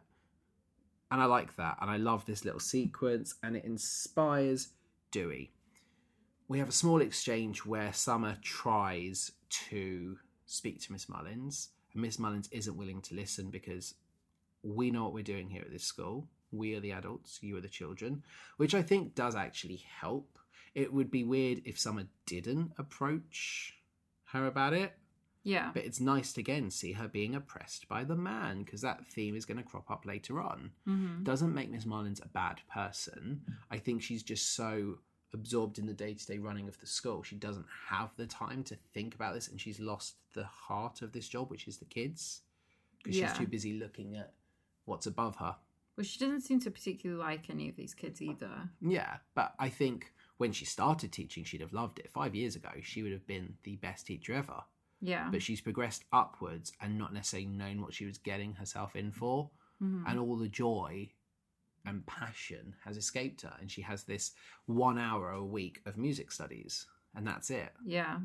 and i think you know i really like what they do with miss mullins here so that and this little sequence works really well because it gives enough time for dewey to have seen the band be like yeah get off stage and start getting ready to prep to come back to his classroom with all the instruments hmm for one of my most favourite songs of any experience I've ever seen live on stage. Yeah. Because You're in the Band is so good as it slowly comes together. I just love this song so much. And I do have a video of me doing it and standing in for our Dewey who was sick at the time. The energy needed for this number is so crazy. Oh yeah, because you actually did this. This Song? number, yeah. Yeah, there's a great picture of this. Yeah, me jumping off the desk at the end. But it Mhm. is because you've got to be manic energy all over the place, but you've also got to be grabbing the, the, the guitars and you've got to be doing. And I'm trying to do it with like a iPad in hand as I have to learn the script because I don't have the script at the time, and I'm just like go through this. But there's so much energy in this, and it does really make you appreciate. You can just see how hard Jake Sharp is working. hmm I love it. I just love this song so much. So I really liked this song, but I Go. couldn't take it seriously because my preferred version of this song is the one where you have the cats and Phantom, yeah. Which is You fair. haven't seen the mashup of this cat and Phantom. It was done, I think it was either because of an anniversary of Andrew Lloyd Webber's, or it was because he he had four shows running at the same time. When he gets Katie on The the, bass. bass. to play the bass bit and instead, of getting playing bow bow bow bow bow bow bow, which Yeah, I love, that's in the film. Which is the Rum Tum Yeah. Tuggers intro. He says, Oh, I need some backup singers. And you've got Demeter, Bombalurina, and Jellylorum, I think, are the three cats that are there. Don't Yeah, and they that. take place. And they sing, But when the day's hustle and bustle is done. Which But is the, the, the, best one, as much as I love the tugger, Mhm. the best one is where you have Lawrence go and do his little audition bit, and of course, lo- Dun, dun, dun, dun, dun, dun. the most iconic bit of music you've ever heard on a keyboard piano. Like. Everyone knows it, and it but it works. And you just have the Phantom coming through the door, and it's great. It is fun. I love that. And Which is great because the end of You're in the Band, you have Christine come on from Yeah. Phantom and sing her little aria, and it fits Mm. perfectly. And I really wonder whether he realised that. I'm sure it's just because it's written in the same key or Yeah. a time structure, but I wonder whether he realised that when he was writing. Possibly. I I mean this is the thing, it's the same thing I have most weeks. So I'm like, oh, I recognise that from Family Guy. You recognise something else, so it does impact your ability to take something seriously. Mm. But at least your version is still like true to what we've seen. Yes. However, at the same time, this is me sitting in the front row of a theatre just being like, these kids are more talented than I will ever be in my life, and I'm completely okay with that. Yeah. They are amazing. Also, this is one thing we've not talked about yet, but before the show starts, you and Jake were talking about do the kids play their own thing? And I, I was saying, yeah, yeah, they do. Mhm. I said, yeah, you have the pit, because obviously there's some songs that no one's playing on stage, but the kids are playing their own things. Well, so for this song, You're in the Band, the band is playing, but they're just playing backup Yeah. to kids, Yeah. which is great. But before the show actually starts, Andrew Lloyd Webber speaks to us from his hidden location at the New Victoria Theatre and says he promised us that the kids are going to play their instruments. And we will talk about that bit later on. But yeah, when they are playing these bits, the kids are playing. Yeah. And I think that's phenomenal. it's one of the things I love about this. According to my inside source, Yeah. apparently Andrew Lloyd Webber might have been at one of the Woking shows. Really? Yeah, to Nice. review how it was going. If he's going to be there any night, Friday night would have been the best. Yep. Doesn't have to wake up in the morning. hmm Can enjoy one of the comfiest Woking hotels. You think Andrew Lloyd Webber gets up at a normal time every day?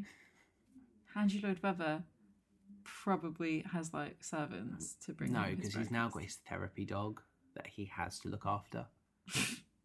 Isn't the point of a therapy dog that it looks after you? We'll be talking about Andrew Lloyd Webber's therapy dog uh, in a future episode, Mhm. possibly coming your way uh, early January. So watch this space. But yeah, I love this. I love the moment of realization of every every kid getting an instrument, and I love Dewey's interaction with them, where like Katie gets the bass, and my face, you're shredding it off, and Summer looks away, he's like. "It- It's right here. It's right here, and you have uh, Freddie on drums, and Dewey comes and goes, "Yeah, that, that was good for my for my grandma who's uh, who's dead." Yeah. And then Freddie plays with more ferocity. It's like, yeah, now you're playing like my grandma who's alive. and and you have like Lawrence begrudgingly going up, "Take me to the moon, baby," and you have this nice moment where it's like, "I need a couple of Rudies," and the kid's like, "Me, me, me," and he's like, "You'll be a groupie to Summer," and she comes back and she's like, "I don't want to be a groupie. Groupies are sluts." Yes, which makes no sense in the context of the entire rest of this show. No, she's not a groupie. Now I know, but her using that word makes no sense in the I know. rest of the context of the show because you can't have her talk about how. Uh, what's the song called where they complain about stuff? If only you would listen. No, Stick it to the man. yeah, Sticks to the Man. She says that the thing that really makes her angry is, uh, Unrealistic images of women in modern media discourse. yeah, Yeah, no, which I know. using that word about other women is a part of that. So you can't have both. Yeah, I know, I know, I know. And I know it's coming from the mouth of a child, but also it was written by a hundred-year-old man. So Yeah, I but I do like that that that bit where he's then like, they're not sluts, they're like cheerleaders, but better, because it's like Dewey is still not learned yet. He's not gone through the growth. We're still seeing like Dewey very much being selfish, self-serving. Yeah, I just don't think it's appropriate language. Yeah. He keeps doing this with his musicals. Why does he keep doing this? No, I know, I know, but like I I would have less of a problem if it was Dewey that called them that because he's a jerk at this point. But to have a kid say that yeah, when she also is very aware of like yeah, no, it does. You're right. It's the wrong character to do it. because then she also has the bit where she says about they have the thing later on where it's like oh yeah but she would still get paid 75 cents to the dollar and all the girls are like Mhm. mm. uh yeah so you can't have her say that line and have Yeah. those other things That's as well because it's dumb But I like this song, and I like the bit where he ends up, you know, raise your hand, you're in, and he jumps off, and he's like, "Oh, my back!" And everyone crowds around him, and he's like, "Whoa, it's like Lord of the Flies in here." Everyone backs up. give me some space it's like lord of the flies in here. Yeah, that was a joke we made because we'd actually done Lord of the Flies ahead of time, and I don't remember if it's actually in the script or we just made it up. yeah And it must be in the script, but I felt like that was one that we'd made up because we had done Lord of the Flies. That was the first thing I directed, mm. so not like ever, but do you have enough boys to do lord of the flies yeah. cool Yeah. So sucks yeah, love this bit. I think the the song is crazy, and then we have a nice reprise as. So, so, so Dewey's kind of talked to a few of the kids. Tomika's left out because Tomika wants to be a singer. Oh, we have that great bit where he wants a backup singer. It's like, you sing, the sun will come out tomorrow. Bet your bottom dollar that tomorrow. what does the other girl sing Oh, say Yeah. can you? s- Which is again the film. The whole thing is the film. then we have Summer butchering. this kid, right, who played Summer, was such a good actress because she was a phenomenal Oh singer. yeah, very good singer. and you have to be a really good singer to be this bad when you want to be. yeah, well, they had to train Miranda Cosgrove to sing badly. That's iCarly, right? Yeah, Yeah. because she was Summer in the film. Yeah. So I had to train her to sing memory badly. Mhm. And my favourite joke is when Dewey looks at it and he goes, "I never want to see that or him in my classroom again." Yeah. Like So there will be no Andrew Lloyd Webber here. I tell you what, credit Andrew Lloyd Webber wrote, wrote that joke. You know, he's fully aware that that joke exists. He made, you know, I like, Technically, Julian Fellowes wrote that joke. yeah, but it's not getting past Andrew Lloyd Webber's. No. Like, you know, if he doesn't want that joke, credit to him. Mhm. That is a good joke to have, and we'll have more Andrew Lloyd Webber jokes in a moment. Yeah, I love so so. Tomika wants to be in the band, but she doesn't want to sing, so she's still out the band. Mhm. And then Lawrence is like, "I can't be in the band. I'm not cool. You've got to be cool to be in the band." Dewey's like, "Do I look cool?" Nice little moment with Dewey being vulnerable. It's like, but the second I'm on stage, I am cool. But no one would look twice at me. Mhm. You got to own it. And then we have this nice moment where we reprise "You're in the band" as he hands out CDs. Yeah, Mm, I don't know where the kids get the energy from for this show because for this little reprise of You're in the Band, they're all lining up to collect their CDs Yeah. from him for homework.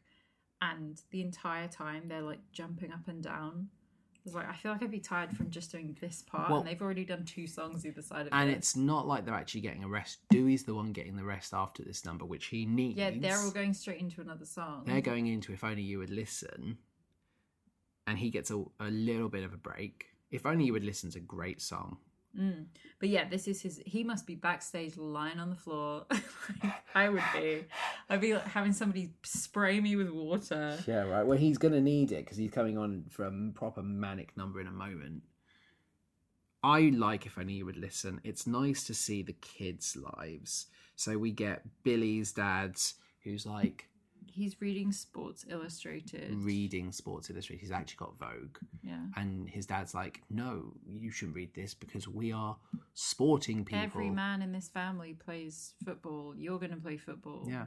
And it, it is proper toxic masculinity. And Mm. this poor child who just wants to pursue something isn't allowed to. You get Freddie being told off by her dad, being like, come and come and woodwork with me. Yeah, that one that one really made me laugh because it's supposed to be the same thing, right? In the movie Freddy is a boy. Yeah. It's not important to the casting of this film that uh, it's not important to the casting in the show whether Freddy is a boy or a girl. But I think Freddie's the only one that we can do that with. Where it doesn't matter. Lawrence doesn't matter. Maybe. Lawrence's character has way less character in this version. yeah, all they have is the cool bit, which is really the same as the film. Yeah. I guess Lawrence, yeah, Lawrence doesn't matter. Zach, I think, does. The only thing ones I think do are Zach and Summer. Katie could change. Tomika, I think, does matter. But I think, yeah, It's all based on the audience fitting into your preconceived gender Yeah. stereotypes. But this whole thing with Freddie and her dad, her dad has like a woodworking bench in front of him. And so she gets home and she goes to run past him and he's like, Nope, where's your homework? Which, in fairness, like when I was a kid and I got home, Good my parents parenting, be like, What yeah. homework do you have tonight? any parents who are listening, her- good parenting. She gets her CD out and hands it to him, and he's like, "Music again." Like, oh, when I was at school, and he does the whole like, we had to walk two ways up the hill, like Yeah. barefoot. You don't know what real work is. And then he's like, you're gonna put your stuff down and you're gonna come and do some real work. And he hands her a hammer, and it's like, okay, What am I going to hammer at your jigsaw, Dad? sure, sure. And then you've got But Tomika. that just made me sit there and think about like the like complexities of okay, he must just be doing this for fun. Like this is his wood shop in his Yeah. garage or whatever, because he's not working as a carpenter and paying fifty thousand dollars a year for this kid to go to this school. No. So why is this what he thinks real work is? Hmm. It's so weird. It is very interesting. Like, does he want her to become a carpenter? Which is a great career. well, but- actually, he could be paying that much for school because he could be self employed and building houses and turning houses, like flipping them. That's true. So absolutely could be his his his job. Yeah, just the way that it's done is just really funny. Could be a stay at home dad. For all we know, that mum is the one who's earning the money, is sent Freddie to that, and he gets to That's pursue. also true. So Yeah, I there are a couple of kids that we only see one of their parents for. Yep. Yeah, yeah, yeah. Uh, I think the only person we see both parents is Tomika. That's because it's important. Yes, exactly. We don't ever see double parents. Poor Tomika says to her dads that She doesn't fit in. she doesn't fit in, she's not doing well, she's not making any friends because she can't talk to them. And they're like, yeah, but we love this school Yeah. more than you. Yeah, and it is just more examples of like parents thinking that what they're doing is best for their kids, but they're not listening. And then you have Zach, who's like all excited, and dad is angry at the music, but isn't even listening. He's on the phone, like trying to sell stocks. And mm. it, it's great moment, this argument. He turns his back on Zach, and you have, You always talk, talk, talk all the time.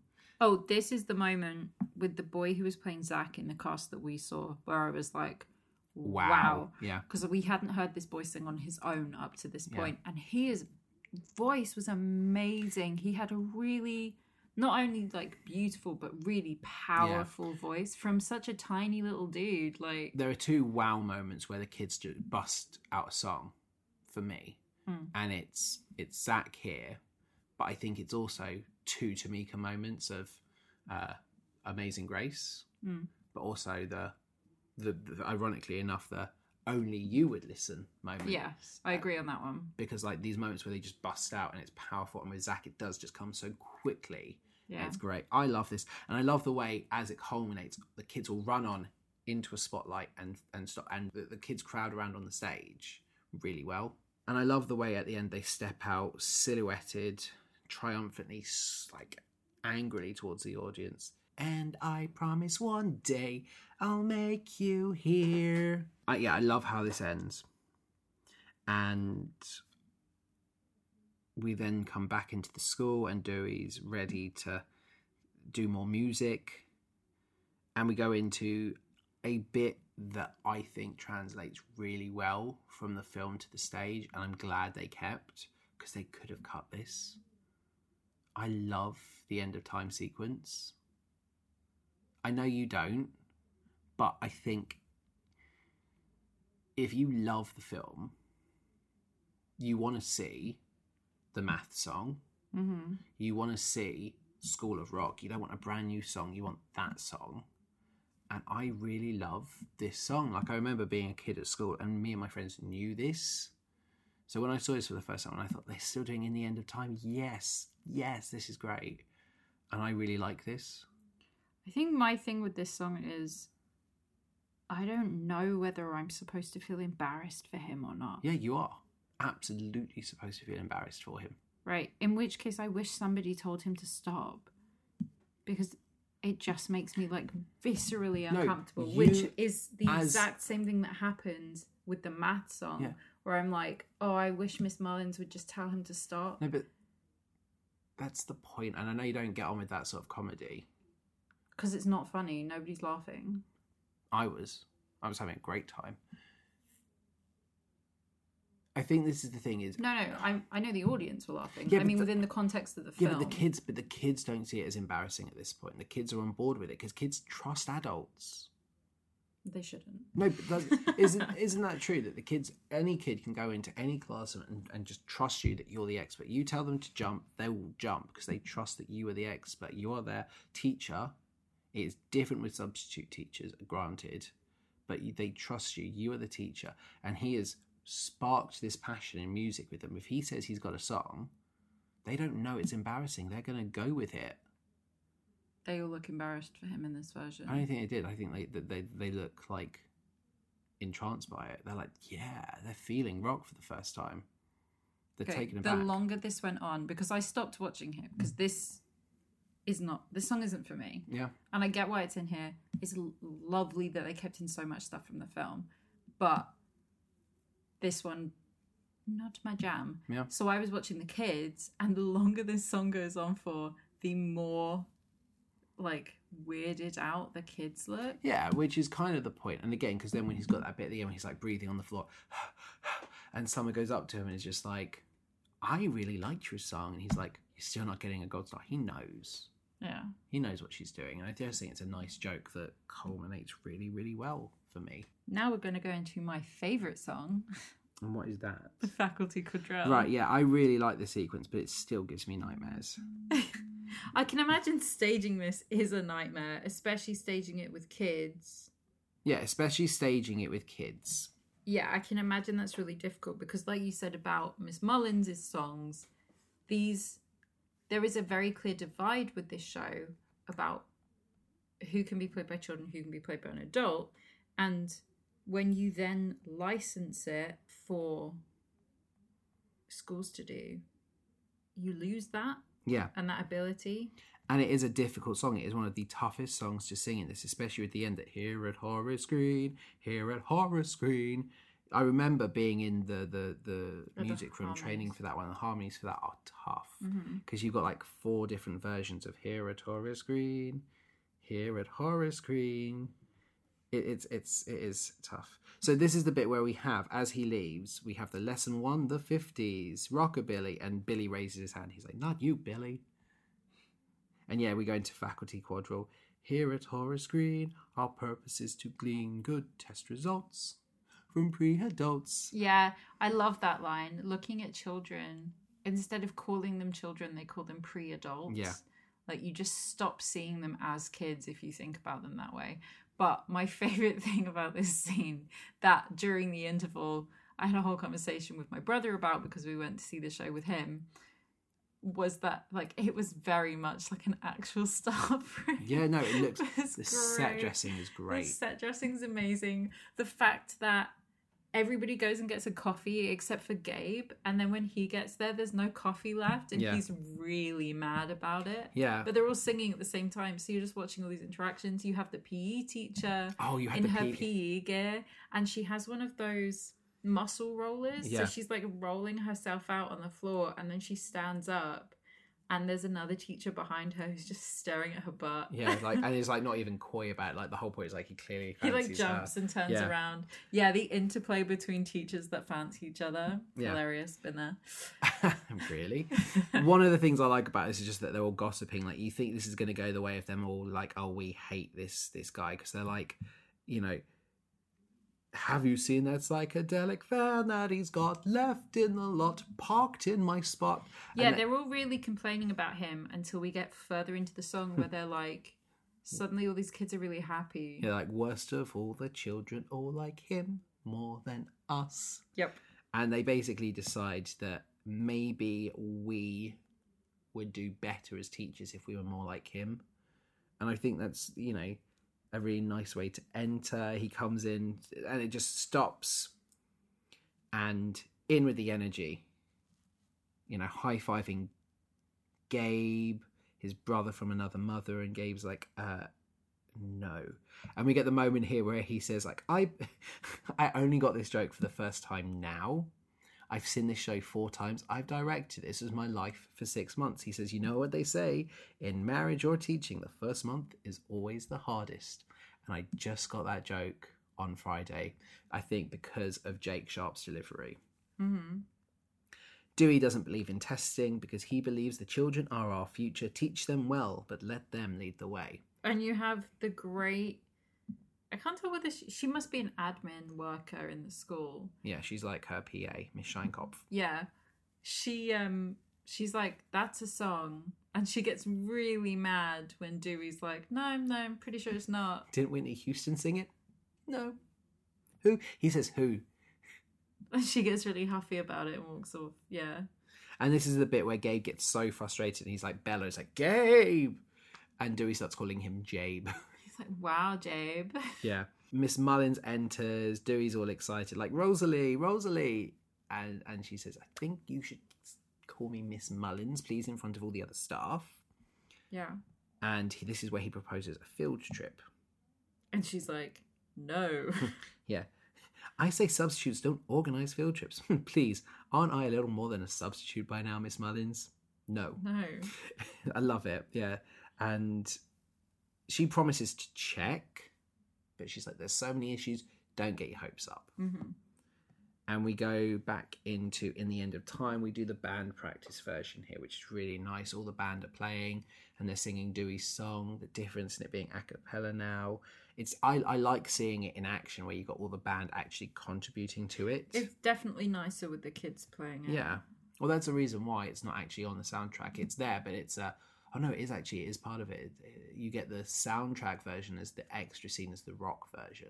Yeah. But but Zach is not feeling it. He said he's doing it exactly as he's told, and Yeah, he says, I don't know why you're telling me off. I'm doing exactly what you're telling me to. And Dewey's like, that's kind of the whole issue here is you need to stop doing as you're told. yeah, rock isn't supposed to be perfect. Does anyone know what rock's all about?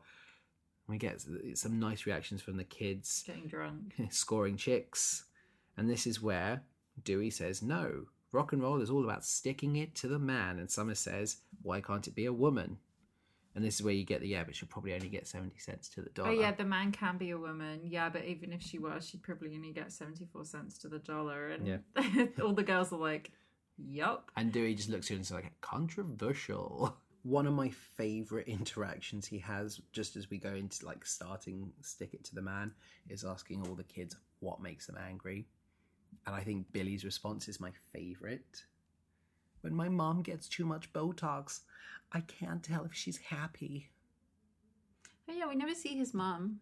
No, we don't. We only I mean, we don't have the time. No, we don't. I don't think you need to see every person, but we talk about who the man is, and we give examples of who's the man. Like Miss Mullins, she's the man. Who else was the man? Andrew Lloyd Webber. It wasn't Andrew Lloyd Webber. They name dropped though. Andrew Lloyd Webber is the man. Yes, but they did mention someone who was related to an Andrew Lloyd Webber property and seems to be in every musical nowadays as the man. Oh no, so it's not that. I'm going to explain, Go and I will it. say who they mention. So they say the man is responsible for creating consumerism is one of them, Yeah. and global warming, and then James Corden, Yeah. which is kind of hilarious. Yes, So, yeah. and then we get something about how, and that movie, which I thought was very, very funny because it could be anyone, but I'm pretty certain he meant cats. yeah, I, I love "Stick It to the Man." I think it's such a great angry song. Like, and one of my favorite bits is you have Freddie slide across the stage and just tap the stage with the drumsticks. Oh yeah, that's one of the things I wanted to talk about. I'm, I mean, of course you loved it because you love everything about this. But I, that was like one of the weakest parts of this song. I was like, why would you do that? There's a drum set at the back of the stage. I know, but I just think it's very. I know very cool. she stays there for like the whole show, and it's nice to showcase this kid and have her Yeah. towards the front. But maybe it's because there was definitely, you know, how there's a kid in every class that plays the drums, Yeah. and they do that constantly. Yeah. I, I always was sat next to that kid when No, I was at fair. school, and he used to really wind me up. I just think it's very nice. Like you say, we have to get Freddie front and center for some moments, and it's a nice moment during choreography just to have slide forward and tap to tap tap tap tap. I think it's cool. Yeah, I think this song is great. I love the bit, and this bit this bit is very very different in each version. We have go ahead, all of you, get it off your chests, and we have family therapy. Stick it to the man. We didn't. One of the versions I've seen is parents up in your Facebook. That's like an older one, but I like that this can change with time. yeah. They said parents on TikTok, Yeah, that and was then it. he was like, "Who's TikTok?" Which is I like that joke. That's funny. Vegan snack food. Which like, okay, Andrew Lloyd Webber, sure.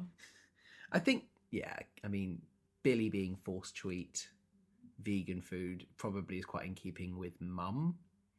He must have a really conflicted home life with dad I being feel like, like, his play parents football. are divorced. Yeah. I feel like he he lives with his dad and he doesn't spend time with his mum. So when he does see her and she's done all the Botox, he's like freaked out by it. So goes home to dad, and dad's like, have a burger. Yeah.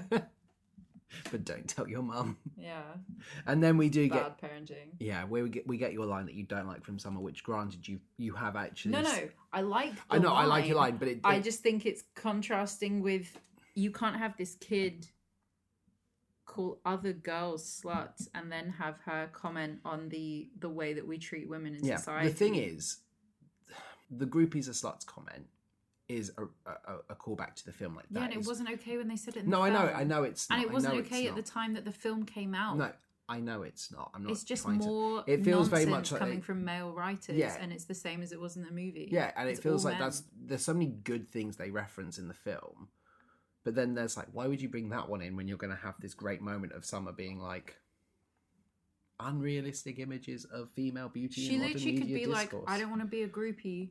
Groupies don't actually get to do anything." Yeah, Like that would have been easier. She could have said groupies are fans. Yeah. I don't want to be a fan. I want to do something. She's the most proactive kid here. yeah, absolutely. Yeah, it really wouldn't be difficult to change this line. we go back to hating on Mr. Schneebly, and Billy. It does it You're tacky unprompted. and I hate you. Yeah, and we is told to take a lap. See, that's a good line that mm. comes from the show, I- yeah. from the film. You're Yeah. tacky and I hate you. And this is the bit where we get them coming up with the name for the band. We get koala bears, we get the animals, and then Billy shouts pig's rectum, which again, call back to the film, is a great one. I like that it comes from Billy at this point. We're like, dude, what's wrong with you? And then we get the School of Rock, and the music stops. And we get the big, like, there's no way you can stop. And then we just go back into like really energetic, like, yeah, we got this, stick it to the man. I love it. It's great. and it all ends very, very suddenly with my favourite joke. Is when Dewey says it's time to throw some against the fan. And everyone freezes. Freddie, front and centre, looks to the audience and says, Can we say that? And Dewey's like, We're the school of rock. We can say anything. And Freddie goes from being shocked to cool. And we get our big stick it to the man finish. And Mullins is on the move. Yeah, right. So here's my issue with that. Yeah. Well, like I don't like songs being interrupted for like reasons like that. Just anyway, we've Yeah. talked about it in other musicals where I'm like, you didn't need to pause this song to Mm-hmm. have this line in. It's hilarious, I'm sure. Maybe it's just because I'm used to listening to the song, Yeah. like the soundtrack version with And you. the soundtrack does it really well because it just plays it like there is yeah, no they just play through, which I prefer. Yeah. But that line, I was like, that's what you've paused me for. Yeah. I think We're it's just great. asking this Yeah. because think it's just because I was like, I'm pretty sure you've already said worse things than this, No, he hasn't. and maybe not in front of the kids, No. but th- also that's the one swear we have in this. up until now, he has not been that bad of an influence on these kids. And everything else has been like he in at no point in the stage version has told them to lie to their parents because in the film he says to them, "But you can't tell your parents about this. You can't tell anyone. Yeah. If anybody finds out, um, you'll all lose all your grades because we're not supposed to start prepping for this until next quarter." Yeah. And he doesn't say that in this version. So it was like, cool, he's not encouraging them to lie. And actually, they're all going home and show. We see them showing the CDs Yeah. to their parents as their homework. So I was like, okay, this is a better influence on these kids. Yeah. This is the one point where I'm like, don't tell these kids they can do whatever they want. this is not a good idea. I- You've got them really riled up, and now you're telling them they can do whatever So they want. here I am being Dewey. I it, to promote the show. We did a week of assemblies, and I thought the strongest scene we had was "Stick It to the Man," which is is one of the strongest sequences. Every single assembly, the kids raised their middle fingers, and we had this moment here. And I was like, "The head teacher's here, and we've just sworn in front of the whole school, stick it to the man." it's like I'm not censoring it. The only time I censored it, we had primary schools come in. I thought that's the one time I'm going to say censor it because like primary kids. Mm. like I'm Dewey, bad influence. I don't care. I think it's a great joke. Miss Mullin shows up, and this is where we get the quick transformation into Thanksgiving, and Dewey is teaching them about Thanksgiving. I Why is this a thing? I don't get the Thanksgiving thing. Is that what time of year? no, I think it is literally just he's trying to be like, it's just like a funny set piece. Did they already have this in the classroom that they could just pull out? No, I think I mean, what- probably. I feel like they didn't spend the time on building this. No, I, I possibly, and I think the whole idea is just the fact he's got a quick thing. You can easily put like the uh, the, the the props over the drum kit and the keyboard without having to wheel them off. It's a good disguise. We changed it. I I don't think Thanksgiving translates as well over here in the UK simply because it's not something we celebrate. We know what it is, but it doesn't translate well. I'm I- not complaining about it. I just was like, why? Why this? Yeah, Like, it could have been anything. It, know? well, that's the beauty of it is it can be anything. So what we did in our version is the year before we had done Chronicles of Narnia, Lion Witch in the Wardrobe. So we change it to be let's do a bit of English literature, and Dewey is reading Chronicles of Narnia to them, and they're acting it out. I still think Miss Mullins would find that controversial. You know, at this point, it's like they don't pay to To pretend drama class, yeah. right? Exactly. This is English, and they are reading the book.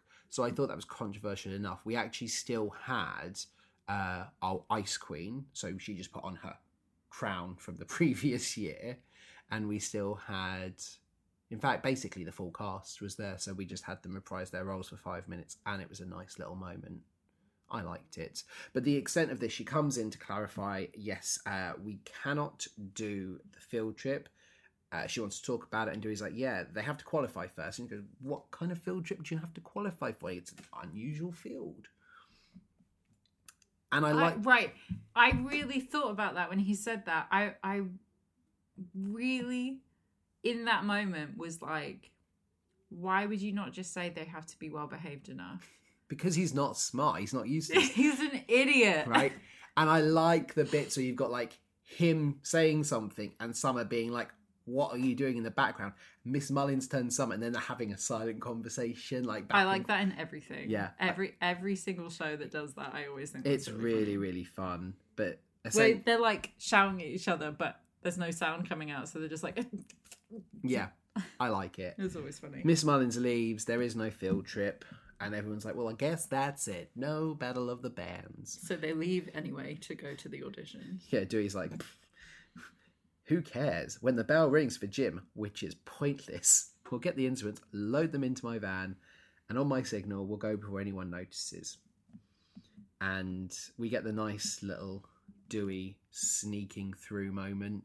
Mm-hmm. I like the rolling and the trying to whistle, and he can't do it, so he does his bird call, and it's just like, oh, this isn't working. And I, I think it's fun. It's really endearing because it's like, oh, Dewey, you precious man child, you. And yeah, the the music that accompanies the sneaking is really fun as well. Yeah. They have they always get to the entrance, and then in comes Miss Mullins. They have to hide, and eventually they sneak out really triumphantly Mhm. and they get to the, the the battle of the bands and they're getting set up ready to audition Yeah. however there are no spaces left on the battle of the bands That's this is it. all pretty much the same as the film. yeah and i really like the idea that you have the stick it to demanitis and the yoda hospice for very very sick children i feel like jeff Mm-hmm. Sanderson being this huge dork because he looks like a dork, and I say that with the utmost respect. I feel like he would recognize Yoda as a reference, like the Yoda hospice. He'd be like, "Strong with the Force," you know. Mhm. But I like it. They they they convince Jeff to let them audition or just perform because of how sick these kids are. I love that they all go from fainting on the stage and Dewey's got one of them in his arms and just swinging them around. It's Tomika. It's yeah. Tomika. She's so little. She's so little and her arms are all so floppy. And the second that Jeff's like, okay, you can perform, they just jump up and they perform in the end of time. He mm-hmm. loves them, so naturally they're in. And then we get a really cool little reprise of Stick It to the Man to end act one on a lot of energy yeah. and then like all shows it can only go down from there Mhm. act two is so much faster and filled with so much more compared And to everything mm, else less songs as well. yeah less songs Which is fine. it just goes so so quick i think one of my favorite things is you open the stage with the board down and summer and we get the 36 hours written up and we just go straight into time to play Mhm. that is a great start of Act Two number. Like it's up there with Hugo in terms of like get the crowd straight back into it, Yeah. and because it goes straight in, there's no like talking. We're straight into this number, Mhm. and I think it's so much fun. Oh, I spent this entire. this is gonna sound really bad. I spent this entire number staring at the girl that Summer says no gum smacking to. Hmm. Don't talk. She's No one of the smacking. backup singer girls. Yes. Do they have names? They do, but I cannot remember. Yeah, no, me either. Anyway, one of the things that and then Marcy and Shonelle. right, whichever one of them it was, she was very cute, but she was sat there really waiting To chew her gum. to chew her gum. And she obviously had this it was like a big wad of gum because she pulls it out of her mouth in like a really gross like she holds it between her teeth and stretches it. And she was sat there and a couple of times she put her hand up to her mouth as if she was going to do it and then put her hand back down and then put her hand back up and i was just Yeah. laughing watching that it was just really cute It is. like over preparing for something There's one of those nice moments as well when we get the go on and cue the light board, and you just get Mason like fade down to three, then back up to seven, the lights dim and go up, and the whole audience is like, cool. Oh yeah, because they didn't go back to the color they were before. The whole back of the set changed like a bunch of It different did. It was nice. I liked cute. it. But it's a weird like bit to. It's one of the weirdest like reactions from the audience that we had. Like, Well, it's really the first time they've changed the color of the lighting. yeah, especially in the classroom area, and Yeah. because you've so believed in this world at this point that it's the kids responsible for these bits.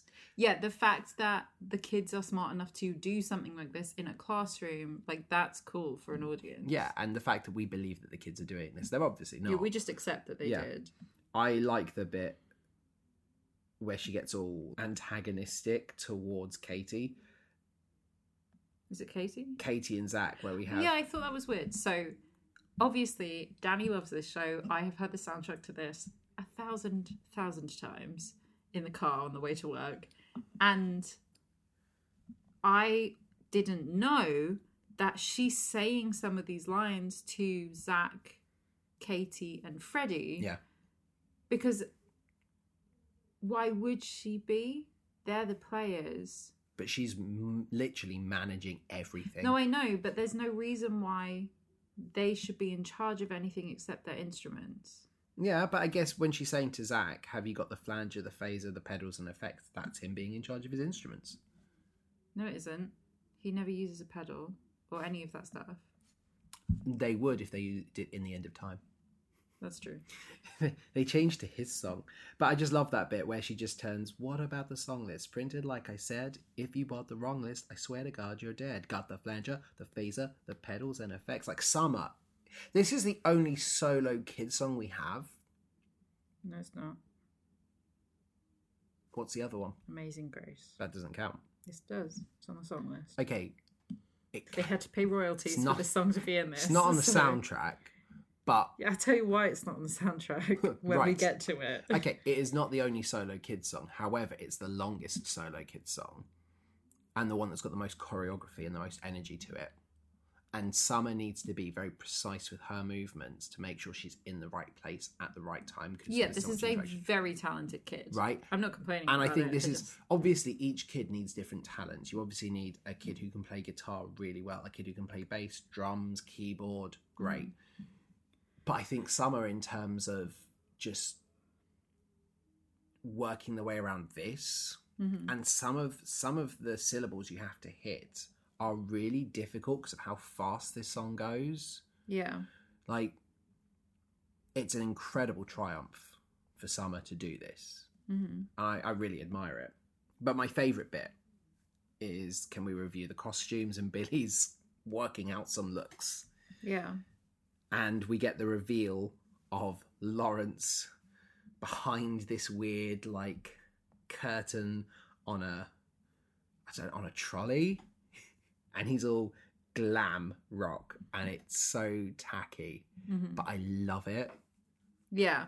It's cute. I like it. Yeah. I like how over the top it is and how first of all he made that. Yeah. I mean not in the real world, but like in the context of the show. Billy made that. Billy made that during school hours Yeah. out of stuff that was just like around. Yeah, because they're not getting money. Like Dewey No. is hundred percent not gone out and bought fabric, so he has found fabric, snuck it in. hmm It's very very cool, and I do like. I like glam rock. I think if they'd all performed like that, it would have been very cool. It doesn't fit the vibe They vibe. wouldn't have won. they would not have won. They'd have looked far more like a joke. hmm But it's a very cool thing. I like that moment. It's a great song, and it is a great way to open up. And we finish this song, and we go back into the faculty lounge, which is always a good time for you because you like how realistic the set is and all the teacher characters. Yeah. This is so realistic. I think all the teacher stuff is like weirdly well written Yeah, to the point that I feel like Julian Fellowes must have actually spoken to actual teachers and been like, hey, what are staff rooms like? Because this scene where he finds out that Miss Mullins is secretly like a big rock fan and she's Yeah. really into Stevie Nicks from the other teachers is so teacher gossip. It's amazing. yeah. Because they were all talking about how she got drunk after one beer. one beer after an event one time and she got up and sang and everybody's like oh yeah it was the best thing that's ever happened like oh you wouldn't believe and they're like really talking about her until Yeah. she arrives obviously Yeah. so Well, it's after she arrives, so she she does the oh, it announcement. was after of- she's left yeah, yeah, they do the announcement of it's parents' evening, and Dewey. oh he spit takes on the back of that poor yeah, girl's I love the spit take, and I love that moment. One of my favourite lines is Dewey saying, I love to meet the parents. I'm so interested in their opinions of my work. He's being sarcastic. Uh, yeah, I just love Which is it. hilarious as a line from a character who's not even a teacher. Yeah, but it's, it's such a teacher line. It's really such is. a teacher line. And But I love that all the other teachers are sat on the sofa behind him are just there like, yes. Yeah. parents' night is very important to uh, Miss Mullins, and she leaves, and everyone else is like, "Oh, that that head teacher of ours, I love." Dewey's like, "She needs a good defrosting," and Gabe's like, "You should see her." After one beer. Yeah. Yeah. In fairness, what's her PA called? Miss Sheinkopf. Miss Sheinkopf. She's she makes a really cute comment about like, hey, it's harder for her than it is for the rest of us. Mm. Which I was like, you are correct. Yeah, yeah, but she's also the one that's like, and she got drunk at the end of teachers' convention. Um, yeah, big fan of Stevie Nicks, and Dewey's like, "Hmm, Rosalie the rock chick is into Stevie Nicks. Good to know." Mhm. We see a plan start to formulate in his very handsome head. Yeah. So this is this is where I was like, oh no, how is this going to play out? Yeah. Because I know that in the stage version, they're love interests Right. compared to the film where it's like hinted at slightly. It's not even hinted at in the film. It depends on how you look at it with the film. Like you could read it as being romantic-ish, but it there's nothing there. There there's is nothing, nothing. going to happen, especially because there is, is. an age gap between the two characters. Yeah. and I I referenced this a few weeks ago when we did half a sixpence. mhm. It's the it, it, it- it's one moment that always gets it, and we'll talk there. We're very close to that that moment, but yeah, this is the first kind of hint that Dewey sees more, but also is going to start exploiting because Dewey's so desperate. Mhm. Dewey goes back into the classroom. He's stressed. He's talking to Summer because Summer is by far the only person he trusts to deal with Parents' Night. so depressing. And everyone's like, oh no, what are we going to do? Parents' Night is the same night as the Battle of the Bands. What are we going to do? Well, he's like, "Hey, it'll be fine. I'll keep it quick. We'll be out here by seven. Yeah. And everyone starts to panic. The kids begin to panic. Dewey's trying to come up with an idea. They don't believe it. it- eh, They can do anything. They know that they are screwed.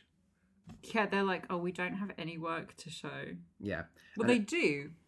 They just don't want to show it. exactly. He asks for any ideas, and this is where Tomika raises her hand.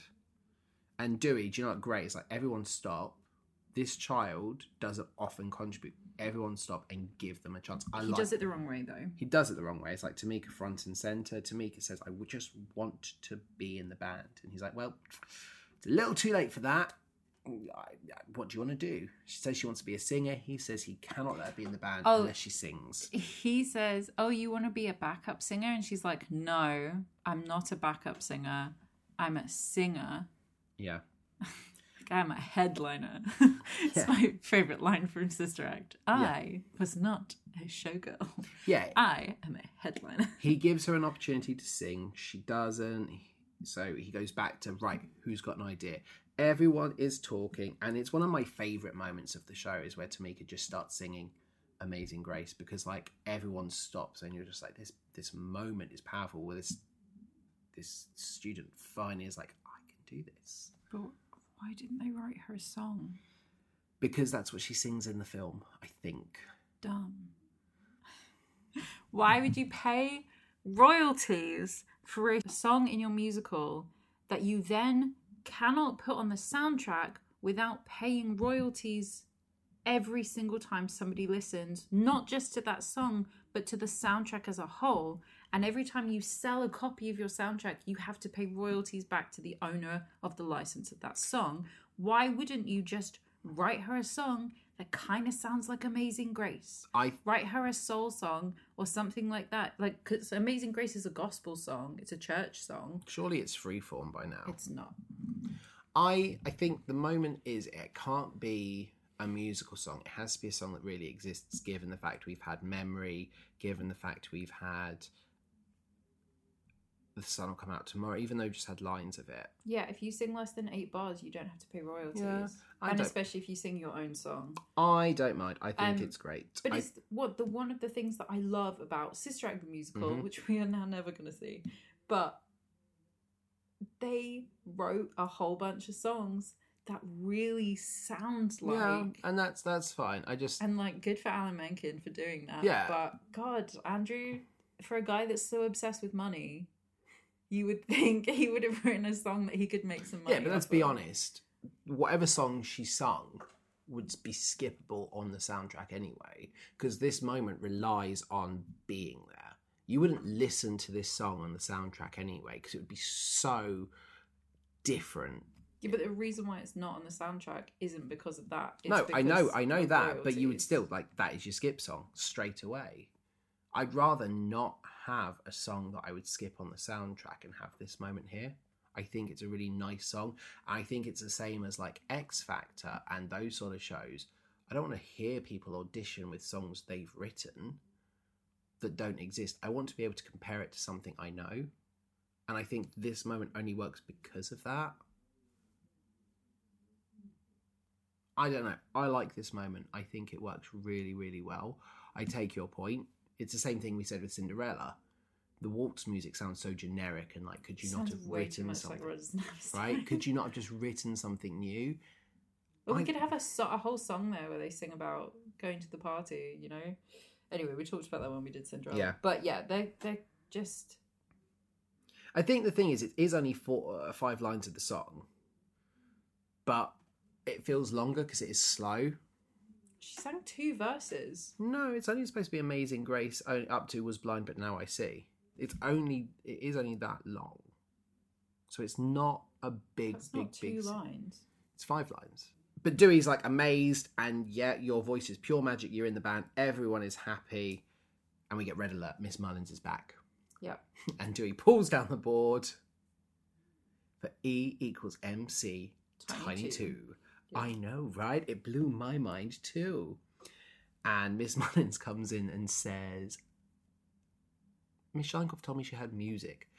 And we get a call back to the film where Dewey says, Hmm, Miss Sheinkopf must be on crack. Yep. And his guitar is still on the desk. Dewey says that he uses uh, music to teach the really boring subjects. Miss Mullins says we don't acknowledge that there are any boring subjects here at Horace Green. And we get It's math. a really good mentality It to is. have, actually. Oh, it is. There's no boring subjects. Everything is exciting in lessons. Math is a wonderful thing. So get off your ath. Let's do some math. And Mhm. I like this bit. I. It, it's a I great. already talked about how I feel about this. Yeah, I'm glad it's there. I think it is a nice little moment, and it is pivotal because we have to have this moment where Miss Mullins comes in. I like the bit where all the kids are dismissed, and he keeps Summer behind. He goes, "Summer, Just do better try- tomorrow." Try harder tomorrow. right?" And so Summer's just like, "I will kill you." and she knows she can't say it because Miss Mullins is there. I we get through math is a wonderful thing to one of my favorite moments of this entire show, Yeah. which is him asking her to go out for a drink and her being like, "What?" Yeah, and he's all like, "It's so cute." Yeah. yeah. Oh my god, he keeps doing this thing "Wait." Where he keeps showing his legs. Yeah, it's like his legs, It's and then he takes his jacket up, so he's exposing his buttocks. Yeah, but that Like- that I understand. That's Yeah. like a trope. But he keeps pulling his already quite tight fitting trousers up. They don't go much further than the top of his socks. Yeah. and then he's like showing like rubbing his legs like, ooh, yeah. And she's not into it No. at all. One of my favourite bits as he as he goes to clear the board and lift it up, we get a picture of Ozzy Osbourne, and he panics. Oh, by the time she turns back round, he's like flipped it back down. Yeah, and it's like Errol von uh, Strassenberg and Baker. To, to come up with like a fake name for people because he's like, oh no, Ozzy Osbourne, and he's panicked and he has to make that panic come. And she backs him into a table and he climbs over the table backwards and sits on the chair. That's real cute. It's really good. And yeah, he just is like, uh, do you want to go out on a date?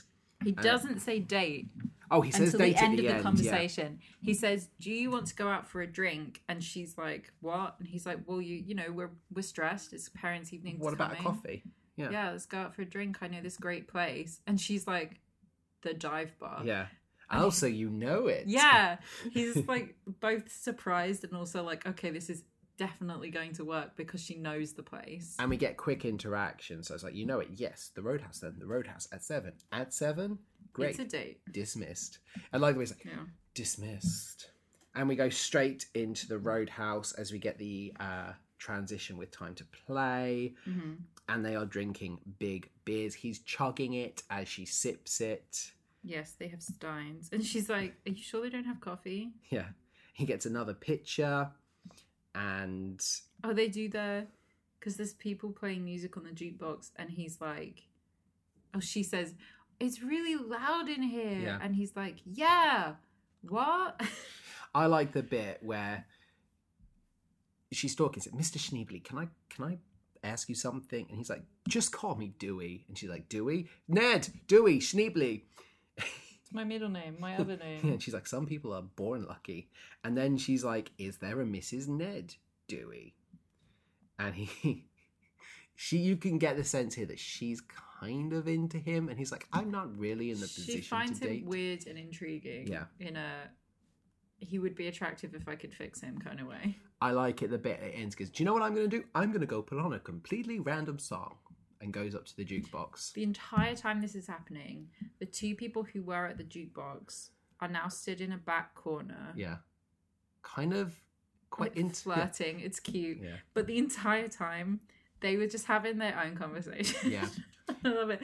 It's one of my favorite TikTok artists. Yeah. Is does these things about like what it is actually like to be in a stage show yeah, and how when you're in a professional stage show, when your mic is off, nobody can hear what you're saying on stage. So yeah, they're just You whispering. they're just having their own conversation. it's great. I'll be talking a little bit about that in a moment. Yep. I so he puts on Edge of Seventeen, which is the song they use in the the film for this set piece as well.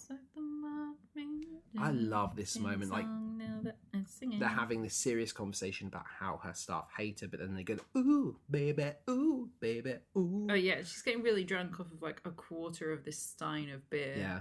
But she starts bearing her soul Mhm. and she talks about how the pressure of this job has turned her into a, well, into a bitch.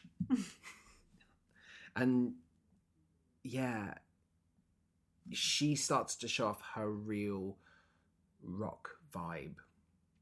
And you get the sense that there is far more to her. She's really relaxed. She's singing along. She's swaying. She's enjoying the beer. The people at the bar tell them to shut up, and Dewey's like, "No, you shut up." Yeah. And we talk about how she managed to once see Stevie Nicks here and it changed her life. Mhm. And Dewey pounces because he's got what he wants at this point. He's like, I love freedom. You love freedom. And then we get a little bit of a, a reprise. I could tell deep inside you are just like me. It's that reprise of Mount Rock, but it's slower. hmm And it, it, she's starting to get overtaken by the music Yeah.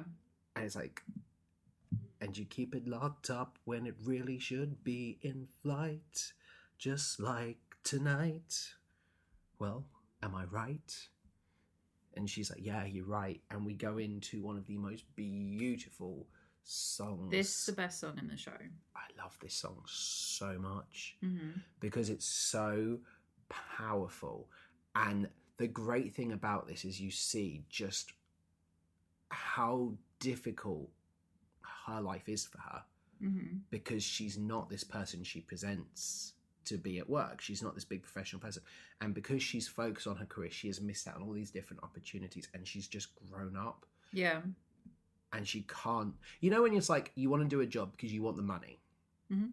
and it's great because your job allows you to do the things you like. But she's gotten so deep in her job that she can no longer do the things she likes because she's got the responsibility.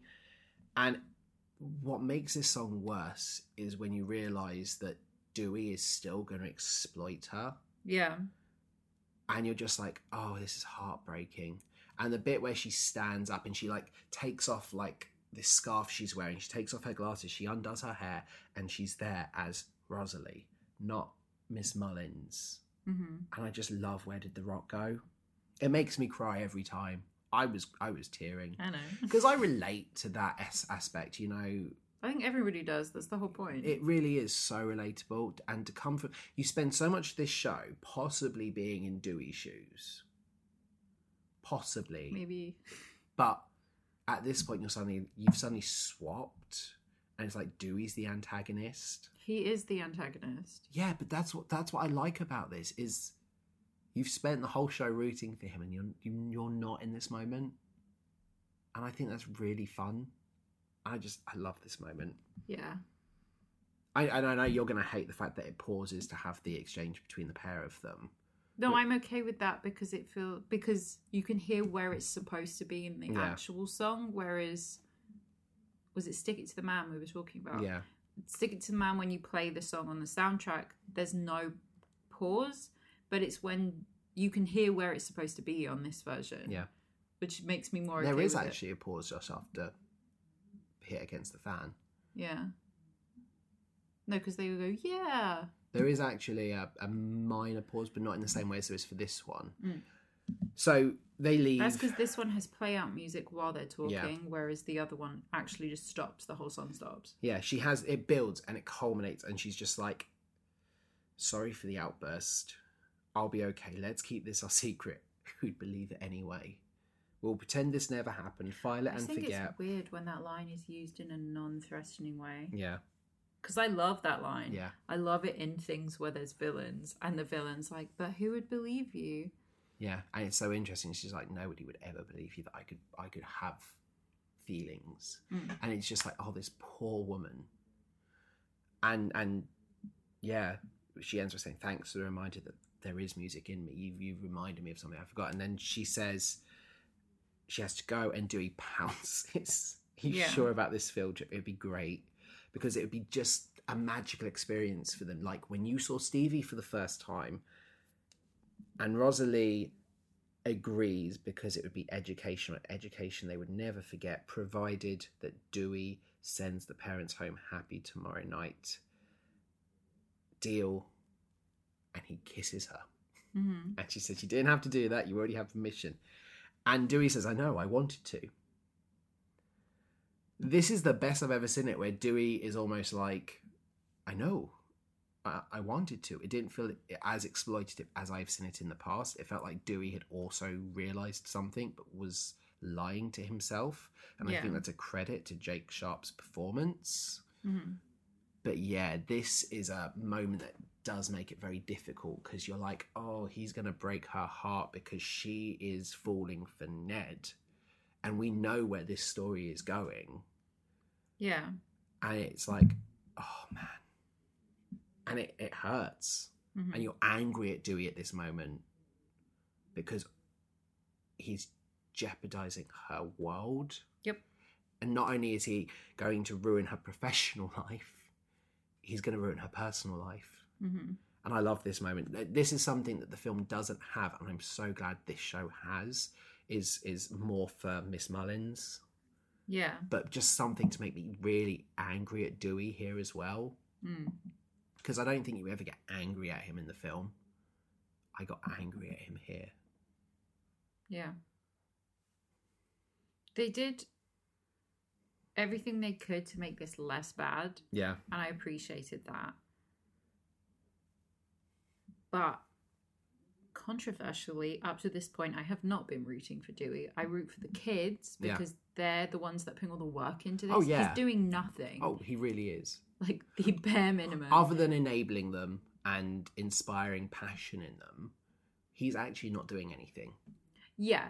And the fact that they are on board with this, like they were already hugely talented kids, but it while it's great that he's inspiring this passion in them and introducing them to a new thing that they wouldn't know about before, they're the ones that have done all the work. They end up using a song that Zach wrote. They don't use his rubbish song. Yeah. So he's done nothing to deserve any of this. And now, like, I'm supposed to root for this guy. Mm. He's not doing anything. And now he's like pulling one over on this girl who's actually wonderful. Yeah. And Oh, what Deep a heck and- of a girl. like, Miss Mullins is a catch. right? And so I'm like so mad at him at this point where I'm just like, I really didn't really like you. You have these moments as a character where he comes out with something that's like genuinely sweet or useful, like Yeah. his conversation with Lawrence or like the way that him and Summer like make fun of each other. Yeah. That's a nice relationship that they've got. And going. all of the kids, there are lovely moments with all of the kids. Like, yeah. You know, but- even if they're just in the middle of something else. At this point, I was like, oh, okay, you can go die now. I don't care about you anymore. So anything you were going to win over on me is gone. However, I do feel like there's a marked difference in him because the very next scene. So we, we finish off. Where did the rock go? Mm-hmm. She feels hopeful, which is heartbreaking, but like we we transition back into his living room, and on his headphones, he is listening to the Edge of Seventeen, and there's a sense that there's something different about Dewey now. We have Ned cleaning up the apartment because it is their anniversary. Big plans. He's going to take Patty to Pizza Hut. Yeah. Another really out of date joke. Is it? It's fine later on when he says Nando's. I feel like that's a more recent. The American version's Applebee's. Yeah, that's fine though. Applebee's is a thing, and Applebee's is a theatre kid thing. Yeah, but the whole point is it's regionalised in the same way Avenue Q has been, that we're changing it based on the audience, based on where we're at. How many of like a standard British audience know Applebee's? Yeah, but I'd have said like Pizza Express. No, That's pe- way more her vibe.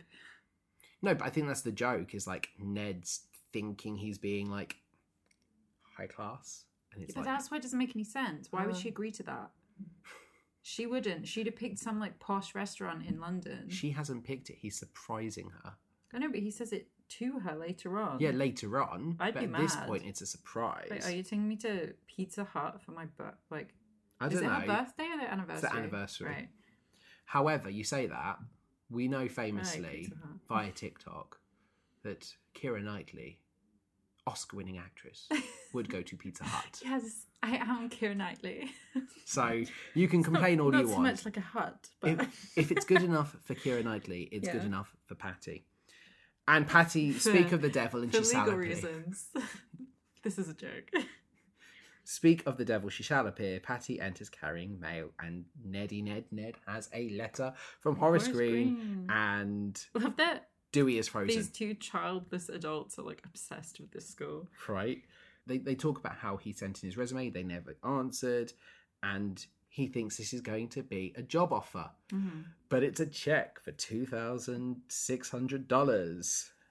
And Dewey's lies are starting to unravel. My nan used to say, Oh, what a tangled web we weave when first we practice to deceive.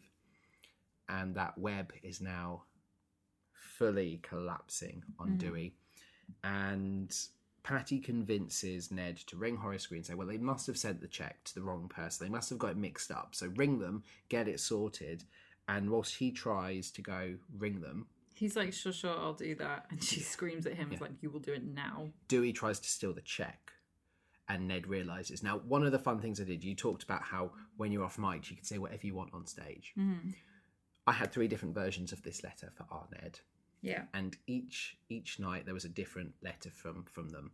Mm-hmm. the first one the first two ones were just like silly letters we i made up a fake like horace green um logo and you know how schools have like a little tagline Mhm. i'd put horace green we wear red because like we chosen red costumes Yep.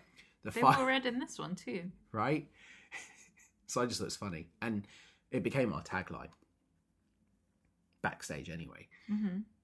on the final night, I, I wrote this really nice letter saying to the the student playing Ned like how proud I was of him and just like a really nice like letter, which apparently he kept, which I thought was really cool. Oh, that's cute. But yeah, it, he has this letter and Dewey is trying to steal the check, and this is when Ned's like, "What what what's going on? Why are you doing this? Don't be so silly." And they wrestle, and it ends up with them like Dewey rugby tackling him on the sofa, and he shouts the truth. I told them to make it to cash, and the look on Ned's face when he realizes, Mm-hmm. like, what have you done? Yeah. like, Ned, I did something bad. Everything is spiraling out of control. Yeah. we get the line, Ned, would you believe me if I told you I'd done a bad thing? And Ned replies, Oh, so easily, so very easily, as he is breathing into this rubber glove. Oh yeah, that was great. I really like that joke. I didn't realize that was a thing that they do in all versions because it like it would be pretty funny to just choose a different household item every time. But yeah, they give him a marigold for him to breathe into. And so every time he breathes into it, it inflates and it just stands straight up from his face. Yeah. And there's a nice moment. Like so- Feathers McGraw. Yeah, there's a nice moment as they get wheeled off. We get the underscore to Mount Rock playing, and he's like you can't tell. It's like no, the stress version. yeah, Yeah. it's like you can't tell Patty. And Ned's like, yeah, I won't tell Patty. And Dewey's like, no, you have to promise because she is stronger than both of us. And it's like, she's stronger than Godzilla. She's stronger than this. Like, and I like that because he's like scared. hmm He's scared that Patty will ruin this. Yeah, because Ned, he says to Ned, "I just need twenty four hours." Yeah, just give me that. Like, please. and then that's fine. I mean, what does he think is going to happen after twenty four hours? What's he going to do with twenty thousand pounds in prison? right? Miss Mullins is getting ready for parents' evening. Have we got enough refreshments, tea, coffee, and we got some wine? And she's like, maybe hold off on that until after we've told them all the bad stuff. It only fuels their anger. Dewey struts in and says her, her name, Rosalie. I had a great time. Miss Sheinkopf's like, hmm, what's going on? Mhm. And Miss Mullins says, nope, Miss Mullins, come on. We are we're we're staying professional here at work. And we we learn that the school will make an exception. Dewey can go to this concert if the parents are happy. Mhm. Rushes into class, but not before saying to Miss Mullins, who's clearly stressed, hey, you're gonna be awesome. Yep. Again, Miss there's cups in the corner, like, mm. yeah, there's something you that they are both vibing off each other now. Dewey and Rosalie are vibing off of each other, and there's something going on into the class. Some of the kids are just playing and jamming, whilst the rest of them are decorating and making fake work. Yep. And at this point, Billy comes on with his outfit. Mhm. Now, I feel like Dewey is too critical of this outfit. We've got Jake Sharp's face with Bowie face paint on. He gave David Bowie to Billy as a reference point, Yeah, it's his own fault. right? This costume isn't like disgusting and tacky. It it's is completely in, in- vain of what. he'd recommended. Yeah. He says it's not style, he's not going to wear it, he's seen salads dressed better. Hmm. and it prompts Billy to be like in a rage. Well, wear your uniforms. Wear uniforms. the uniforms for all I care. And he's like, yeah, it's not a bad idea. Poor Billy actually didn't do anything for the band in the end, did he? He just styled. Well, he them. does. He styles them in Yeah. the end, and he does and make. he does ask to be the stylist. Yeah. He doesn't ask to be the designer, Yeah, it's true. so he gets what he asked for. But Dewey's not really focusing on their conversation now because Zach is now playing something, and Dewey's like, "That's awesome. What is that?" Mm-hmm. And this is a nice moment that Dewey does. I know you're angry. I mean, he's done with you, but I like this. That Dewey's like, "That's what a band It's does." just like the bare minimum he could do. It is, but it's a really nice moment because he says, "This is what bands do. We sit and we're going to learn your song." So Zach says he's not much of a singer, but Dewey says, "Just do it, do it." And they play the start of School of Rock. He gets everyone in rock positions. There's a nice bit where he's like, "Where's Freddie?" And Freddie's at the drums, and she's there. She's, she's always there. always there. And they play the song. They learn it. Off they go. Dewey insists again on a solo, and I do like the bit. He's like, "How, how about you change it to rock got no reason, rock got no rhyme?" Like, but it's not a you should do this. It's like, have you thought about this? Mhm. Which does work better. Rock is the reason. Rock is the rhyme. I prefer rock got no reason. No, he says has no. Rock has no reason. Yeah, Yeah. Oh my god. While this is happening, Summer is setting up my favorite prop of this entire show, yeah. which is the tiny chairs The tiny chairs are great. nobody has sat on up until this point. Yeah. Because they don't want to sit the parents. I mean, this is here just to be a joke, Yeah, but so they don't sit the parents on the um. You know, there's American. I don't know. There's probably a name for them. There's like American school desks where there's the the desk is attached to the chair. Yeah. That's not a UK thing. We don't have those. no.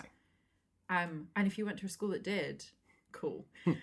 because I always thought these things were great. Yeah. I always wanted a little drawer in my desk to like keep Yeah, but this is it. It wouldn't be your drawer. It's not like you're exclusively in there. That's what's so. But in American schools, you are Well, and in this. I guess this is a primary Yeah. school or a middle school. well, yeah, but the kids are a little bit old. They're all different ages. I know. They're well. The casting age is eleven to fourteen. yeah, and we get some older kids, some smaller kids. It's a mismatch, but Mm. they're playing this song, and it culminates with Dewey doing his guitar solo just as the parents arrive. And Miss Mullin shouts, Mr. Schneebly, Mr. Schneebly. Everyone stops and she introduces all the kids, like, uh oh. And the parents are there and they are straight on the attack. Mr. Mooneyham, especially. Zach is not a smart kid. He does not have Oh, time this to guy waste. is- Oh, The worst. I was going to say something way ruder than that. Yeah. I changed my mind. And he sucks. Can you imagine saying that to a kid's face Mm. yeah, and thinking that he's dumb enough to not feel anything of it because he's saying it like it's something that Zach should already know. yeah. Jeez, man. One of the lines I always find is interesting is the fact that Mrs. Hathaway knows that they're just playing music. She comes in, she's like, Someone tells me they don't work. They never work. They just sit around and play music. So someone's been telling her mum everything, but her mum hasn't thought to complain until this moment. She's totally that parent who builds up all her grievances until like one, No, because we we know why she hasn't said anything. because Summer's the one in charge. Summer's in charge. Yeah. She's not doing any parenting. Summer is raising herself. Yeah. This is a nice moment though. So Dewey sits everyone down, introduces himself, and he's like, "Right, what I can-" love how he gets them sat down. He's Yeah. like, everybody sit. And they And sit all on the tiny chairs. They all turn around and look at the tiny chairs, and there's like a beat where they're all just stood there, and then they're all like, yeah, in sync as well. It's nice. But you, like you, the way he defends these kids to their parents, like Zach, you say he's not smart. He's amazing. He's going to be the next Hendrix. He can play guitar better than anyone I've ever met. Freddie and Katie are incredible. Lawrence is so smart. Lawrence, he's a sex god. Yeah, and the mum is like, But you know, like, ooh, very, very proud. Yeah. He talks about how uh, Marcy and Shonelle have the voices of angels, and Tomika, she's a star, and her dads are just like, oh, that's all we wanted to hear. Mhm. That you know, and, and he says Summer will be the first woman president of the United States. I would a vote line that does not have to be updated No. yet. But this is the thing when he says this about all these kids, it's not it's not just Dewey saying things to try and get himself out of you know he means this. And like considering especially like the, the, the relationship he's got with Summer here where they're bickering. Oh, and I really like the difference between this and the movie Yeah. because in the movie, at this point, Patty and Ned are stood at the door with a police Mm. officer. He knows they're there. He's saying these things. Just to But they're true, but he's saying them out of panic because Yeah. he wants to get it out. whereas Here, here, he actually means all yeah, of it. and it's a really nice moment. And this is the thing: is obviously everything wrong, but he knows these kids, and he ends by saying, "The truth is, they're all really cool kids. If they were mine, I'd be proud. Do you know what? I am proud." And then you all suck. in comes Patty. He's an imposter. Oh my god, this is one of my favorite things that happened, and it was so weird and out Yes. of place. But Summer's mum stands up, gets on top of her tiny chair, which does not make her that much taller, No. and screams, Yeah, no. Yeah, Then flips her hair back, steps off of the tiny chair, and smiles, and then just sits Yeah. down like, I did it. I did it. I did it. Um, I screamed. I love this bit. Like, I she doesn't seem that fussed. no. I love how she comes bounding in. Miss Mullen's like, "What is going? on? This is the real Ned Schneebly, and this loser is Dewey Finn. He's not even a teacher. He can barely read." And we go into one of my favourite songs. Like I love Dewey's confession. I love the rhythm of it. It's a difficult song to stage, especially when you got the parents bit. But I love Dewey's Dewey's moment, and I bad taste joke, but I always love it. I love it in the film. I love it here, where he's like, "These children of yours, they've truly touched me, and I can assure you, I have definitely touched them."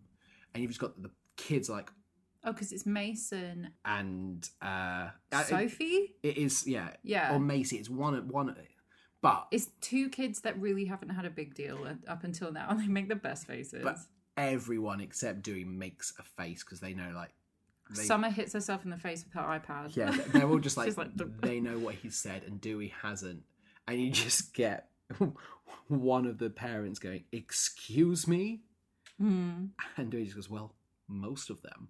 Out of interest, Yeah, and you can cut this if you want to, but you said that one of the toughest parts to stage was the faculty quadrille because Yeah. you have a lot of kids playing adults. Yeah. This has the same kind of overlapping of voices. Was that just as difficult? it was still very, very difficult because there's a lot. The, the, the parent songs are written with adult voices in mind, and people who have full control over their vocal capacity. yeah. but I, I feel like this this set piece we did a lot of work on. Faculty quadrille was more difficult simply because we didn't have the set for it. And I just think it looked the the the, the, the getting the the chairs on stage and the rhythm to it and the movement to it, but the here at Horace Green, here at Horace Green. This wasn't so bad, but it was still difficult because you've got kids doing adult parts, Mhm. but there's so many different overlapping bits. And you've got to culminate with that idea of them backing Miss Mullins into a corner. So the choreography has to be pretty like tight and precise as well. Mhm. And yeah, everything's broken down. The parents confronting Miss Mullins stands on the desk as Dewey runs away. There's- and it culminates with sorry to inform you that all of your children are missing. And the parents go off as we get Aw. nothing can break these ivy halls, which is a great callback because something has broken Horace Green to its core. And then we get this really cute bit. Oh, I love this bit. I like the the whole because again we don't get this in the film. There's because we're following we Jack never Black see we never see this how they get here. Yeah. Mm. So all the kids are out already in the school bus waiting to go. Presumably have also convinced the bus driver the same way they did in the film. yeah But no someone's driving the bus 100% yeah, hundred percent. So Mason comes running back in because he needs to get his laptop. yeah and Miss Mullins sees him, and it's it's so nice to have like yeah the perspective of a child actually change an adult's mind Yeah, in a show, nice. especially because that's like the point, right? There's a cuter bit before that though where miss mullins is stressing and miss Sheinkopf she just says you Yeah. think i've been a fool miss Sheinkopf says if you're asking i think you need to pull yourself together and take charge you can do it you're a strong woman and a good principal and i don't want to hit any more self-doubt today and for miss mullins it's the most like Oh, okay. it's like this this this double blow of two amazing things happening that remind her that she can do this. Mm. She's got the respect of her staff, and the kids appreciate her, and it's this really nice one. And yeah, Mason's like, "We're good," and and it doesn't matter that he's not who he says he is. We want to do this, and he gives her a hug because she says, "I'll fight off the parents," and she goes Uh, back into battle, and she just adjusts herself and walks off. he says, "I love you, Miss Mullins." It's so cute. It It's cute. really, really is a nice moment. Mhm. We go back to Dewey's apartment, and Patty wants him out. She doesn't feel safe. I don't know who you're sick. You exploited children, which is a really good point. It's the one time you really agree with her. Is is like these are children, Kind of agreed with her the whole time. Yeah. and Dewey's like, I was just trying to pay rent, and she says, "How dare you try and make this about us? You did this." And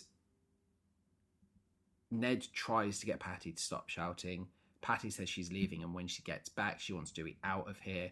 And then I think the worst bit for Dewey at this point, like he's already down, everything's gone wrong, and now Ned's like, "I'm saying I want you to leave. Me, I want you out of here because you could have ruined my life, and I'm done with you."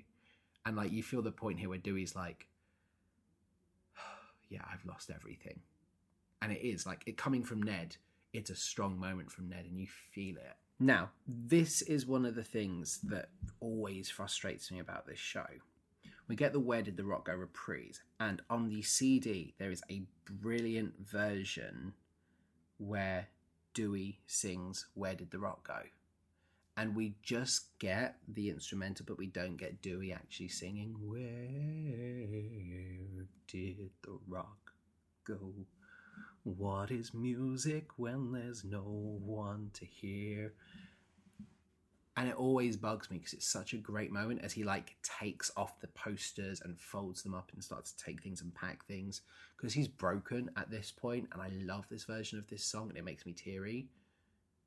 And I don't get why it doesn't go there because you've got the instrumental. Why can he not sing this bit? Because I love it when people sing other people's songs. Well, like it's one of two things. It's either the amount of time you could have a certain person in the studio for, Yeah. or it's and Andrew Lloyd Webber does this a lot with things because this isn't a recording of the concept for School of Rock, Yeah. like Cats, Cinderella, the original Phantom recording. You know, those are all concept albums, so everything's on there. Yeah. But this was a after the show's already been kind of a hit, they then recorded. Yeah.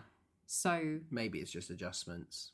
all the kids come bursting in, and Dewey kind of composes himself and is like, "What are you doing here?" They've come to get him. He's like, "I lied to you. I used you, and worst of all, I wasted your time. Go back to your lives and go." And the kids all try and convince him, and suddenly This Tomika, is the second best song in the soundtrack. yeah, Tomika just stands up and is like, "Only you would listen. You understood."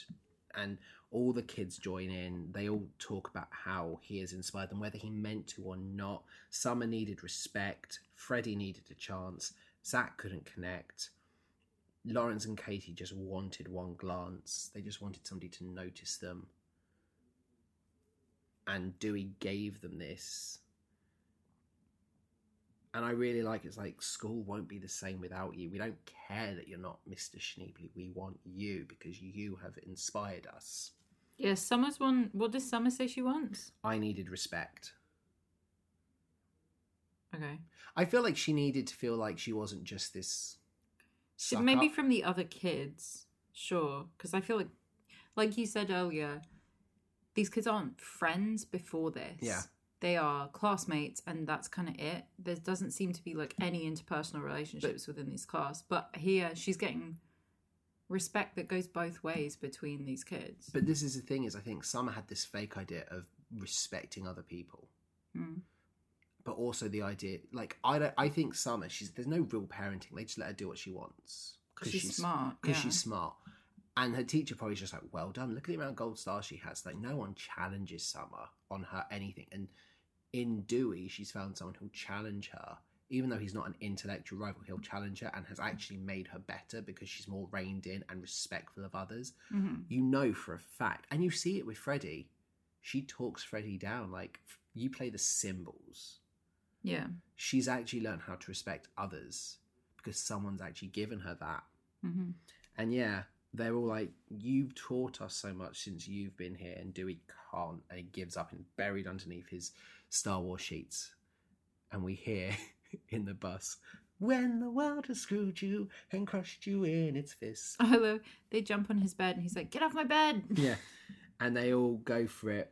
And Dewey just stands and is like, Stick it to the man. And everyone is like, We can do this. And Dewey rises to teach rock to the world. And we get the reprise moment of there's no way you can stop the school of rock. I love it culminating in stick it to the man.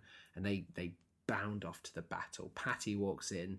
There is a bus full of singing kids blocking the driveway. Where do they live if they have a driveway? I think I feel like they live in a walk up that has a driveway. yeah. And Dewey's like, Yeah, we're off to the Battle of the Bands. You can't stop me. Patty tries to talk Ned out of it, and like Ned finally stands up to Patty with, Shut up. I'm going to the show. And we transition into My Heroes, No Vacancy, coming back on to do another version of I'm Too Hot for You. We had our third costume change here. It came out as the Black Parade. Hmm. Oh yeah, I like that picture. Yeah. Just because we could. I, I love My Chemical Romance, and if I could reference them every time, I would. Are you be proud of me? I listened to a My Chemical Romance song on my way home. You listened to the worst My Chemical Romance song. I listened to the one that's on TikTok. Yeah, exactly. Teenagers. I like it. I one of the things I was really worried about translating with the tour and the experience at the Gillian Lynne Theatre is you have this moment in the Gillian Theatre where Oh, they used the revolve, right? Right. So I was worried. That's one of my favourite things is you have no vacancy performing and they revolve around and the audio volume drops like we're now backstage. The first bit is they are I out like the way that us. they did this. Yeah, it's great. And then yeah, You don't need the revolve for this though. no, well, Like we, the way that they did it in the version we saw, because there isn't a revolve in every theatre, so you can't have it. yeah, It was done very well. yeah, and I really like it. I was worried about how it translates. This is great because I love the edit. We're now backstage. We can see the backs of No Vacancy performing and the kids rallying, like nervous rallying, and the audio level dropping, so we can just hear No Vacancy, but not in the same way. I think it's such a cool little moment. Mm-hmm. and the kids are all prepared, getting ready. Billy has a costume for Dewey, and the parents come on. The parents arrive, but the security guards tell them they're not allowed to come backstage. And Summer's mom is like, Summer, tell them to let us through. And, And all- Summer's like, mm, no. Yeah, So- we've actually had before the parents arrive. this is when Dewey's like, "We're playing Zach's song," and they're like, "We won't win." He goes, It "Doesn't matter. We're not here yeah, to win. that's the same as the it's film. the better song." But yeah, this the whole reason with the parents exists only, I mean, so that we can so that Dewey can change costume. Well, yeah, but also so that we can have Zach be like, "Yeah, you think I'm an idiot, so Yeah. I'm not interested in you anymore." And this is it. All the kids are like, "This man means more to us than any of you do right now because he's done more for us than Mhm. you have." And it's a really nice moment. You know, you've got Mr. Williams being like, Why, Tomika? Why now? Because I'm part of the class for the first time. And all the kids are standing up to their parents. And it's, again, Dewey's inspired them to stand up for themselves. It's not just standing up against bullies, it's against their parents. Because the voices here is, is the fact that parents think they know best. Mr. and Mr. Spencer Williams think they know what's best for Tomika. No, they don't. They've not listened. They've actually made her quality of life worse Mm. if anything, they've jeopardized her future more by going to Horace Green because she's not happy there. So it's really nice to have this moment where everyone is like, "Yeah, you're wrong." They they resolve to go and get their own tickets. Zach's dad sneaks around the security guards and like grabs Zach. It's like, "You are not going out there. Come with me now." And the security guards like pull him away and it's like, "If you want to watch the show." you are paying for a ticket, hmm which is nice because when they start to come out as a School of Rock in a moment, you see the parents come into the auditorium and they watch from there. Yeah, what's supposed to happen is they're supposed to have a, an empty box in each show, which is a nice little Phantom reference. Yeah. Box number four will be kept for my use, said Andrew Lloyd Webber. and yeah, so they're all supposed to be because in the movie they're on the balcony, they're not in the front row. So Yeah. they're supposed to be up in a box watching this so you can see them. And because this is such a weird thing to complain about, but because we were in the front row, yeah, there was no space for them. no, no, they're like they could have had a box. There was a box Yeah. above us, but you actually wouldn't see them from the stalls No. if they were in the box. But because we were sat in the front row, I couldn't see them, and I wanted to be able to see what they were doing. When I saw it at the Gillian Lynne Theatre, you know, you've got like the four or five rows that move, and then you've got the aisleway. Mm. That's where they stand in the aisleway there. Yeah, It's really cool. that's cool too. But again, if you are sat in front of them, you don't see it, and you miss a nice moment where they're like slowly converted to being like, "Our kids are good." Yeah, because one of the things it says on my thing in front of me is that at the end of Teacher's Pet, Zach's dad, because the, the rest of the parents start to go back backstage so they come on, but Zach's dad is the only one that's left standing there, and Yeah. Summer's mum has to come back and get him Yeah. because he can't move because he's so surprised, which Yeah. I didn't even see happen because I was watching the kids because they're ridiculous. yeah so this is the nice moment where the band the orchestra put their instruments down and they sit with their rock fists and they just jam and watch the kids and enjoy it Yeah. I, th- this is i think the most important song in this it may not be the best song but it's the song that if you are familiar with school of rock you are here to see and you've got the most expectations for you know what i mean it's like in Phantom, the song everyone will go in with the most expectations for will be bum bum bum bum bum. Everyone Mm. knows that. If when when we watch Phantom, I that was the thing I knew.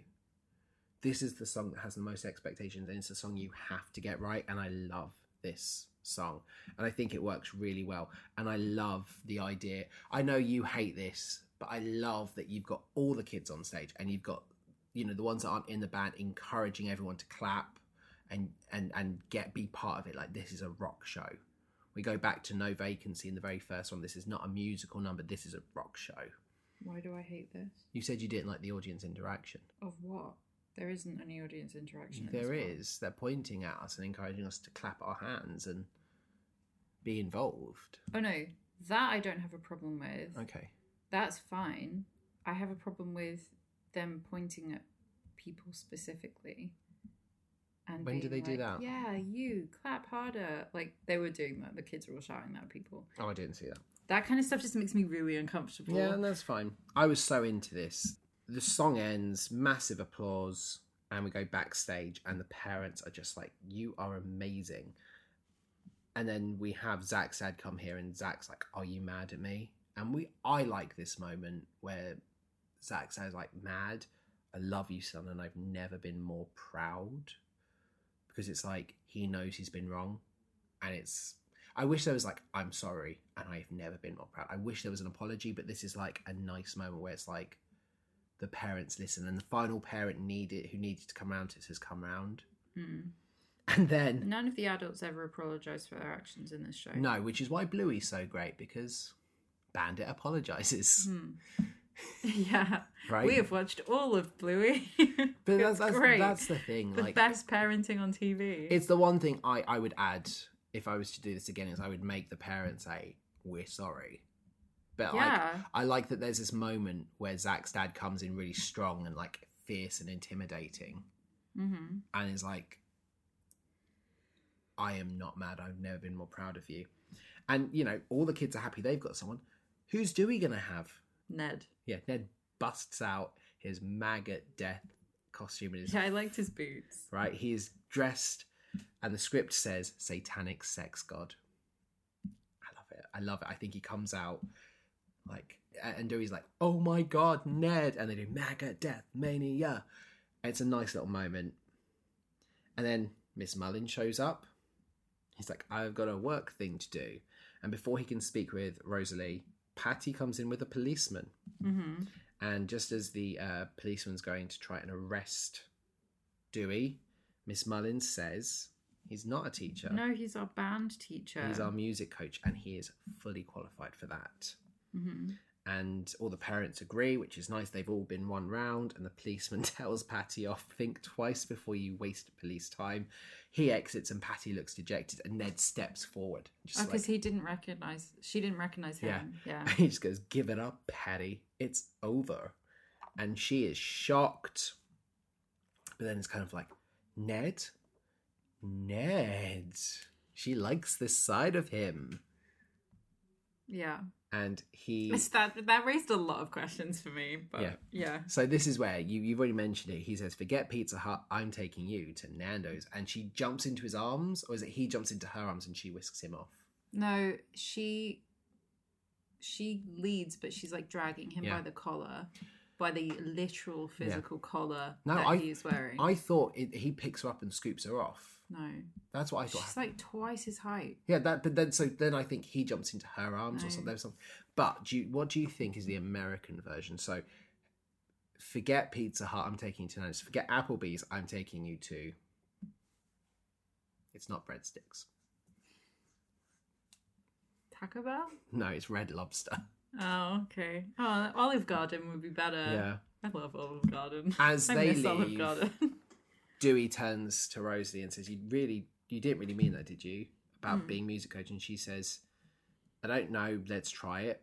Coaching after class, because I'll tell you this, Dewey Finn, I have never felt so cool in my life." And she kisses him. And then Jeff Sanderson's Continues to voiceover. be too good for him. Yeah, she's too good for him. Mhm. Jeff Sanderson has a voiceover, and he announces the winner of Battle of the Bands is Sorry, who's Jeff Sanderson? Host. Right, okay, the guy with the beard. Yeah. All right. Just saying this name like I should know who that is. Jeff Sanderson. Right. Right, yeah. They announced that uh I was gonna say maggot death then. What are they called? No vacancy. And, and because we're an English audience, we booze Yeah. immediately. Absolutely. And all the But parents. yeah, this is the bit I had a problem with. This Yeah. doesn't work unless your audience join in. Yeah. So what happens in America? Is this pre-recorded? Probably a pre-recorded thing. The the parents are angry. They start chanting "School of Rock," encouraging us to chant "School of Rock." Oh, School and of Rock. because it's audience interaction, my favorite thing that always happens with audience interaction happened, which was everybody stopped chanting except for one dude at the back One who went "School School!" of." yeah. Ah, However, this is the great thing about wearing a mask in the theatre is you can look like you're joining in. That's true. but the kids are all upset. Obviously, they wanted to win, and Dewey's like, "Hey, it doesn't matter. They're chanting our name. That means more."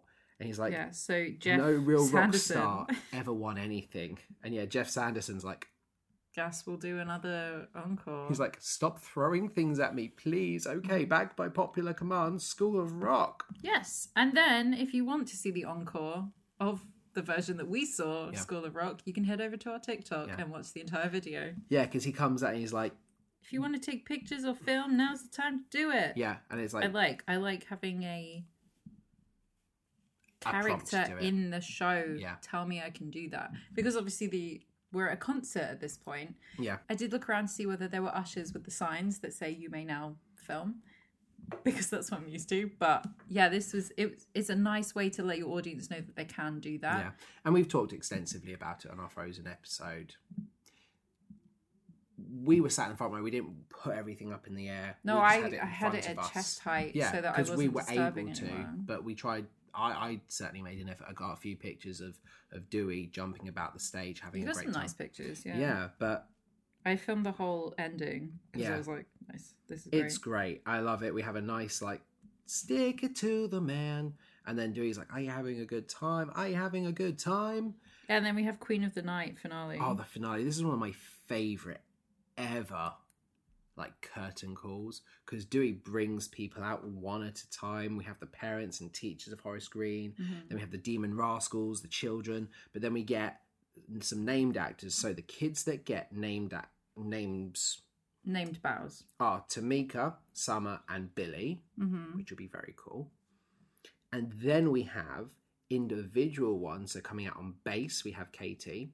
Because they're still playing at this point as Yeah. well. Then they have Lawrence coming out, Mm-hmm. and then they have Freddie. Yep. And they, I think they saved the, the, the most important of the, the solo kids for last with Zach because I think Zach's got the most like emotional arc in it. I think Zach is the right one because it culminates at this moment with his dad. We don't see anything else of like some of the other kids, Mm-hmm. and it's great. Everyone cheers, and then uh, we get the band, so we get the orchestra, Yeah, who were great. and then we get his best friend, the peanut butter to my jelly, Ned Schneebly. They Mhm. come out, they they interact, and then we get Patty, who is now in rock gear as well, which is great. And then the queen of the night herself, Rosalie Mullins. Yeah, who's still in her same costume, except now she's the leather jacket with an embroidered rose on the back of it, which I Yeah. really liked the look of that. That was nice. And we get the Queen of the Night bit where she sings and Dewey goes. And he shows his legs again. I love it. I love Dewey's bit. Why does he do that? So was that in the version you saw as well? No, That's just a Jake Sharp it's just choice. a Jake That's Sharp so choice, and it's a funny. great choice. It's so funny. I I love it. And then Rosalie gives up for Dewey, the rock god of my heart and yours, Dewey Finn. hmm I've actually, I do have a video, and I'll show you at some point. It's me doing this. The the day our Dewey was sick, I had to do a curtain call. Jeez, it's so energetic. Like you've got to like.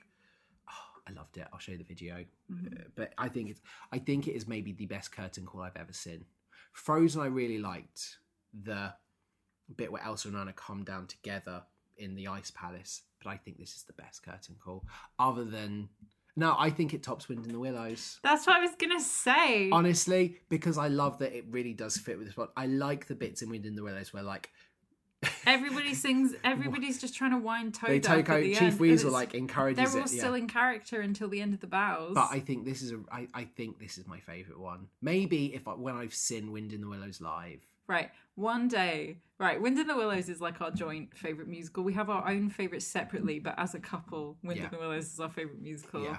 But one day it will be back on in the West End and we will go and see it. And, we will encourage all it. of you to come with us. Yeah, because it's such a good show. It's on Broadway HD, and we don't have access to it, so we can't watch it as much. We saw it last time when it. all the time. Oh, it's it great. The there. soundtrack's amazing. Anyway, right, we're at the end of School of Rock. Mhm. So, uh, before we get to a few views of other people, what is your best song? Let me get the list. You've said it's Where Did the Rock Go or Only You Would Listen, the second one, where it's like, You gave us voices. Yes, there is no or. It is Where Did the Rock Go? Yeah, Where Did the Rock Go is, is there. But I will also say, You're in the band, Stick It to the Man, Live in My Head, permanently rent free.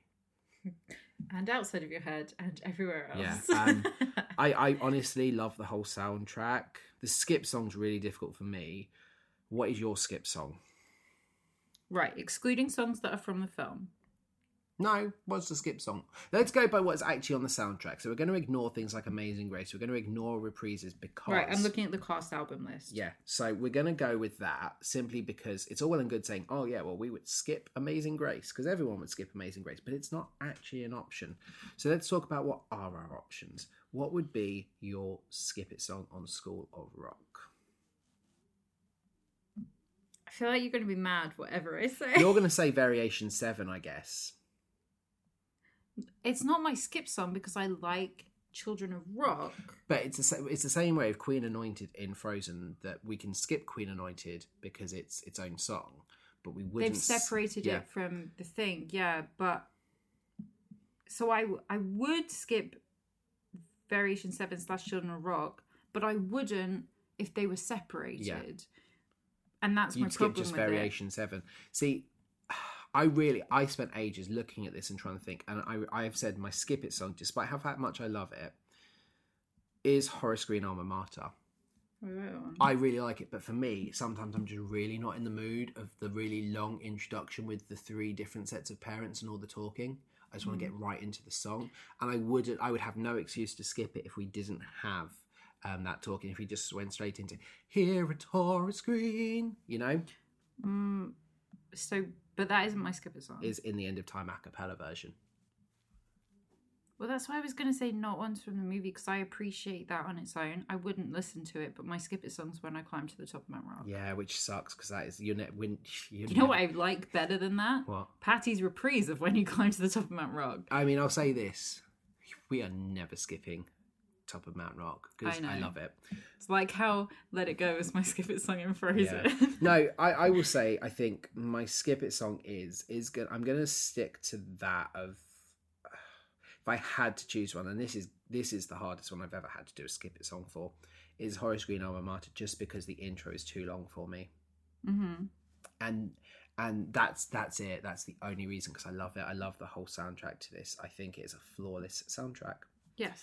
Who's your. MVP is the kids. Uh, see, they're so good and they're so talented, and obviously they are incredible. Yeah, obviously. And I'm hugely looking forward to because we are going to see this again. Yep. to seeing a new set of kids because we're going to be seeing a completely different group of children. So the kids of this show and all the kids that are on tour at the moment with School of Rock are phenomenal, incredible people Yeah. who are more talented Yeah. than I could ever hope. So I, I think we can both safely say the kids are our own MVPs. But if we had to, but mine's Jake Sharp. yeah, I mean, Like, oh, uh, and I say this every time we watch a show where, because he is the lead, where the lead show character is just literally just doesn't leave the stage. Yeah, he He's on for like two songs. Yeah.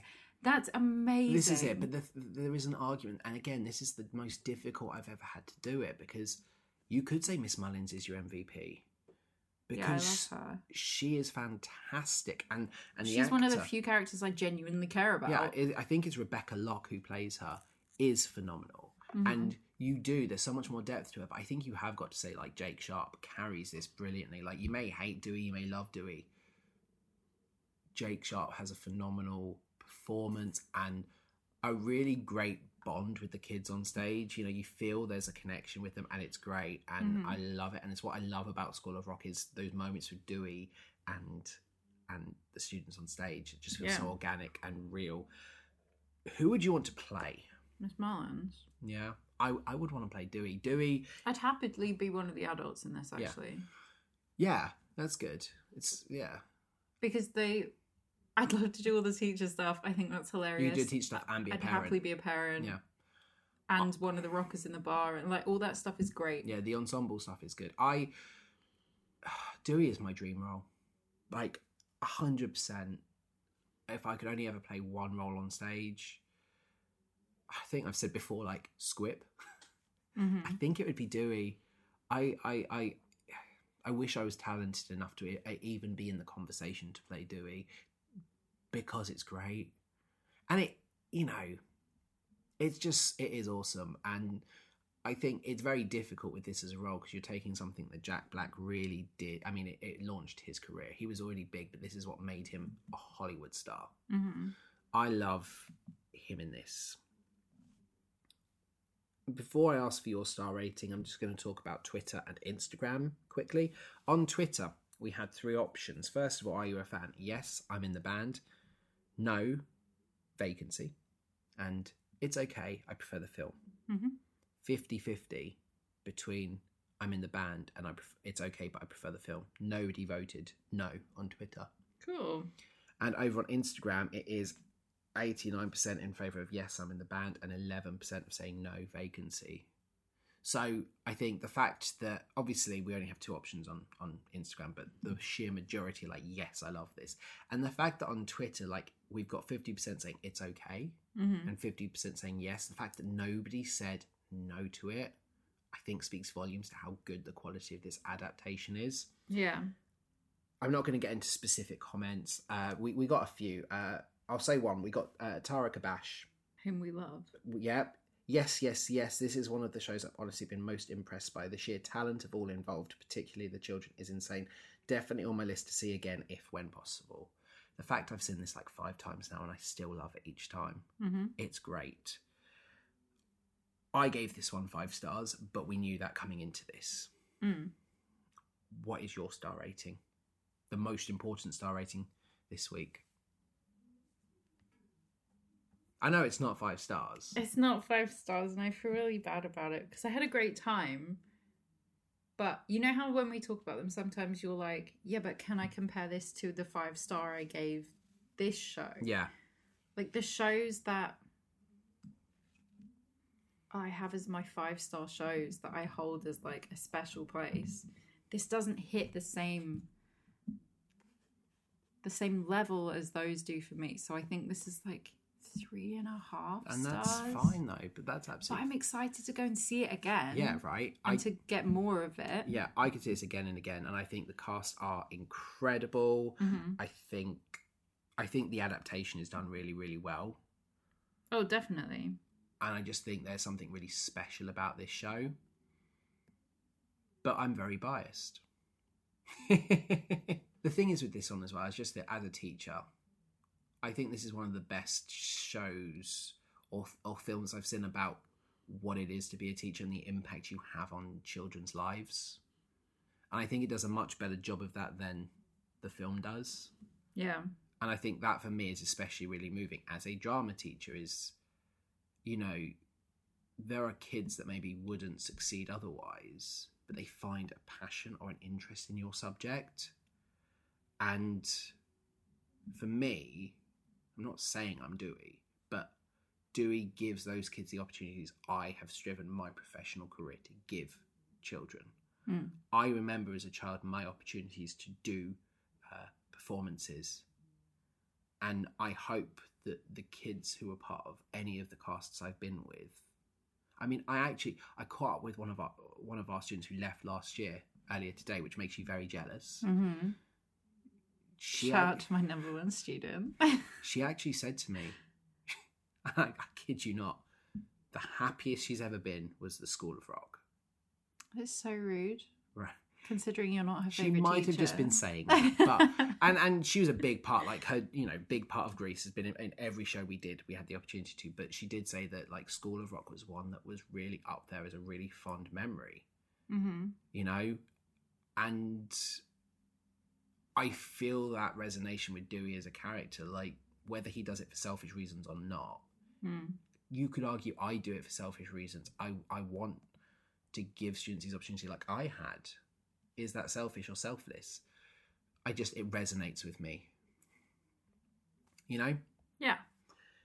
so we are now very firmly in the middle of october Mm-hmm. so it is time i think to start the spooky wooky season Booby. We love it. next week is going to be a DCOM Yeah, it is. It's I'm so excited. DCOM hell i think yep. what are we watching in honor of the spooky season We're gonna watch zombies. I'm so hyped. I have not watched this in such a long time. I think this is going to be trash. oh, 100%, but, but, it's good Halloween, good clean Halloween fun. Yeah, absolutely. And we will then have a special, really spooky musical Mhm. a week after, and we will uh, leave you on suspense. And hopefully next week we'll also confirm the rest of the year because we will only have, believe, nine episodes left until we hit 2022. Thank you so much for listening in to this episode. And if you would like to get involved in the conversation about zombies or about School of Rock, you can do so over on Twitter and Instagram at It's a Musical Pod. And you can check out our shiny TikTok at It's a Musical Pod as well for some of our backstage shenanigans and to see some actual clips of this fantastic show. Mm-hmm. So you can see what we were talking about for once. You can, as always, subscribe to us on a multitude of great podcasting platforms. There's Apple Podcasts, Spotify, Google Podcasts, the Amazon Music app under the podcast sections in the library. You can find us on Stitcher, you can find us on Goodpods, and you can find us on our OG hosts, Podbean. And if you like what we do, why not head over to Apple Podcasts or Podchaser.com and leave us a five star review and make our days just a little bit brighter as we go into winter where there's very little sunlight. Yes. Next week, we will be back for Zombies, the same bat place, same bat channel. Have a spooky musical Monday. And don't forget to stick it to the man.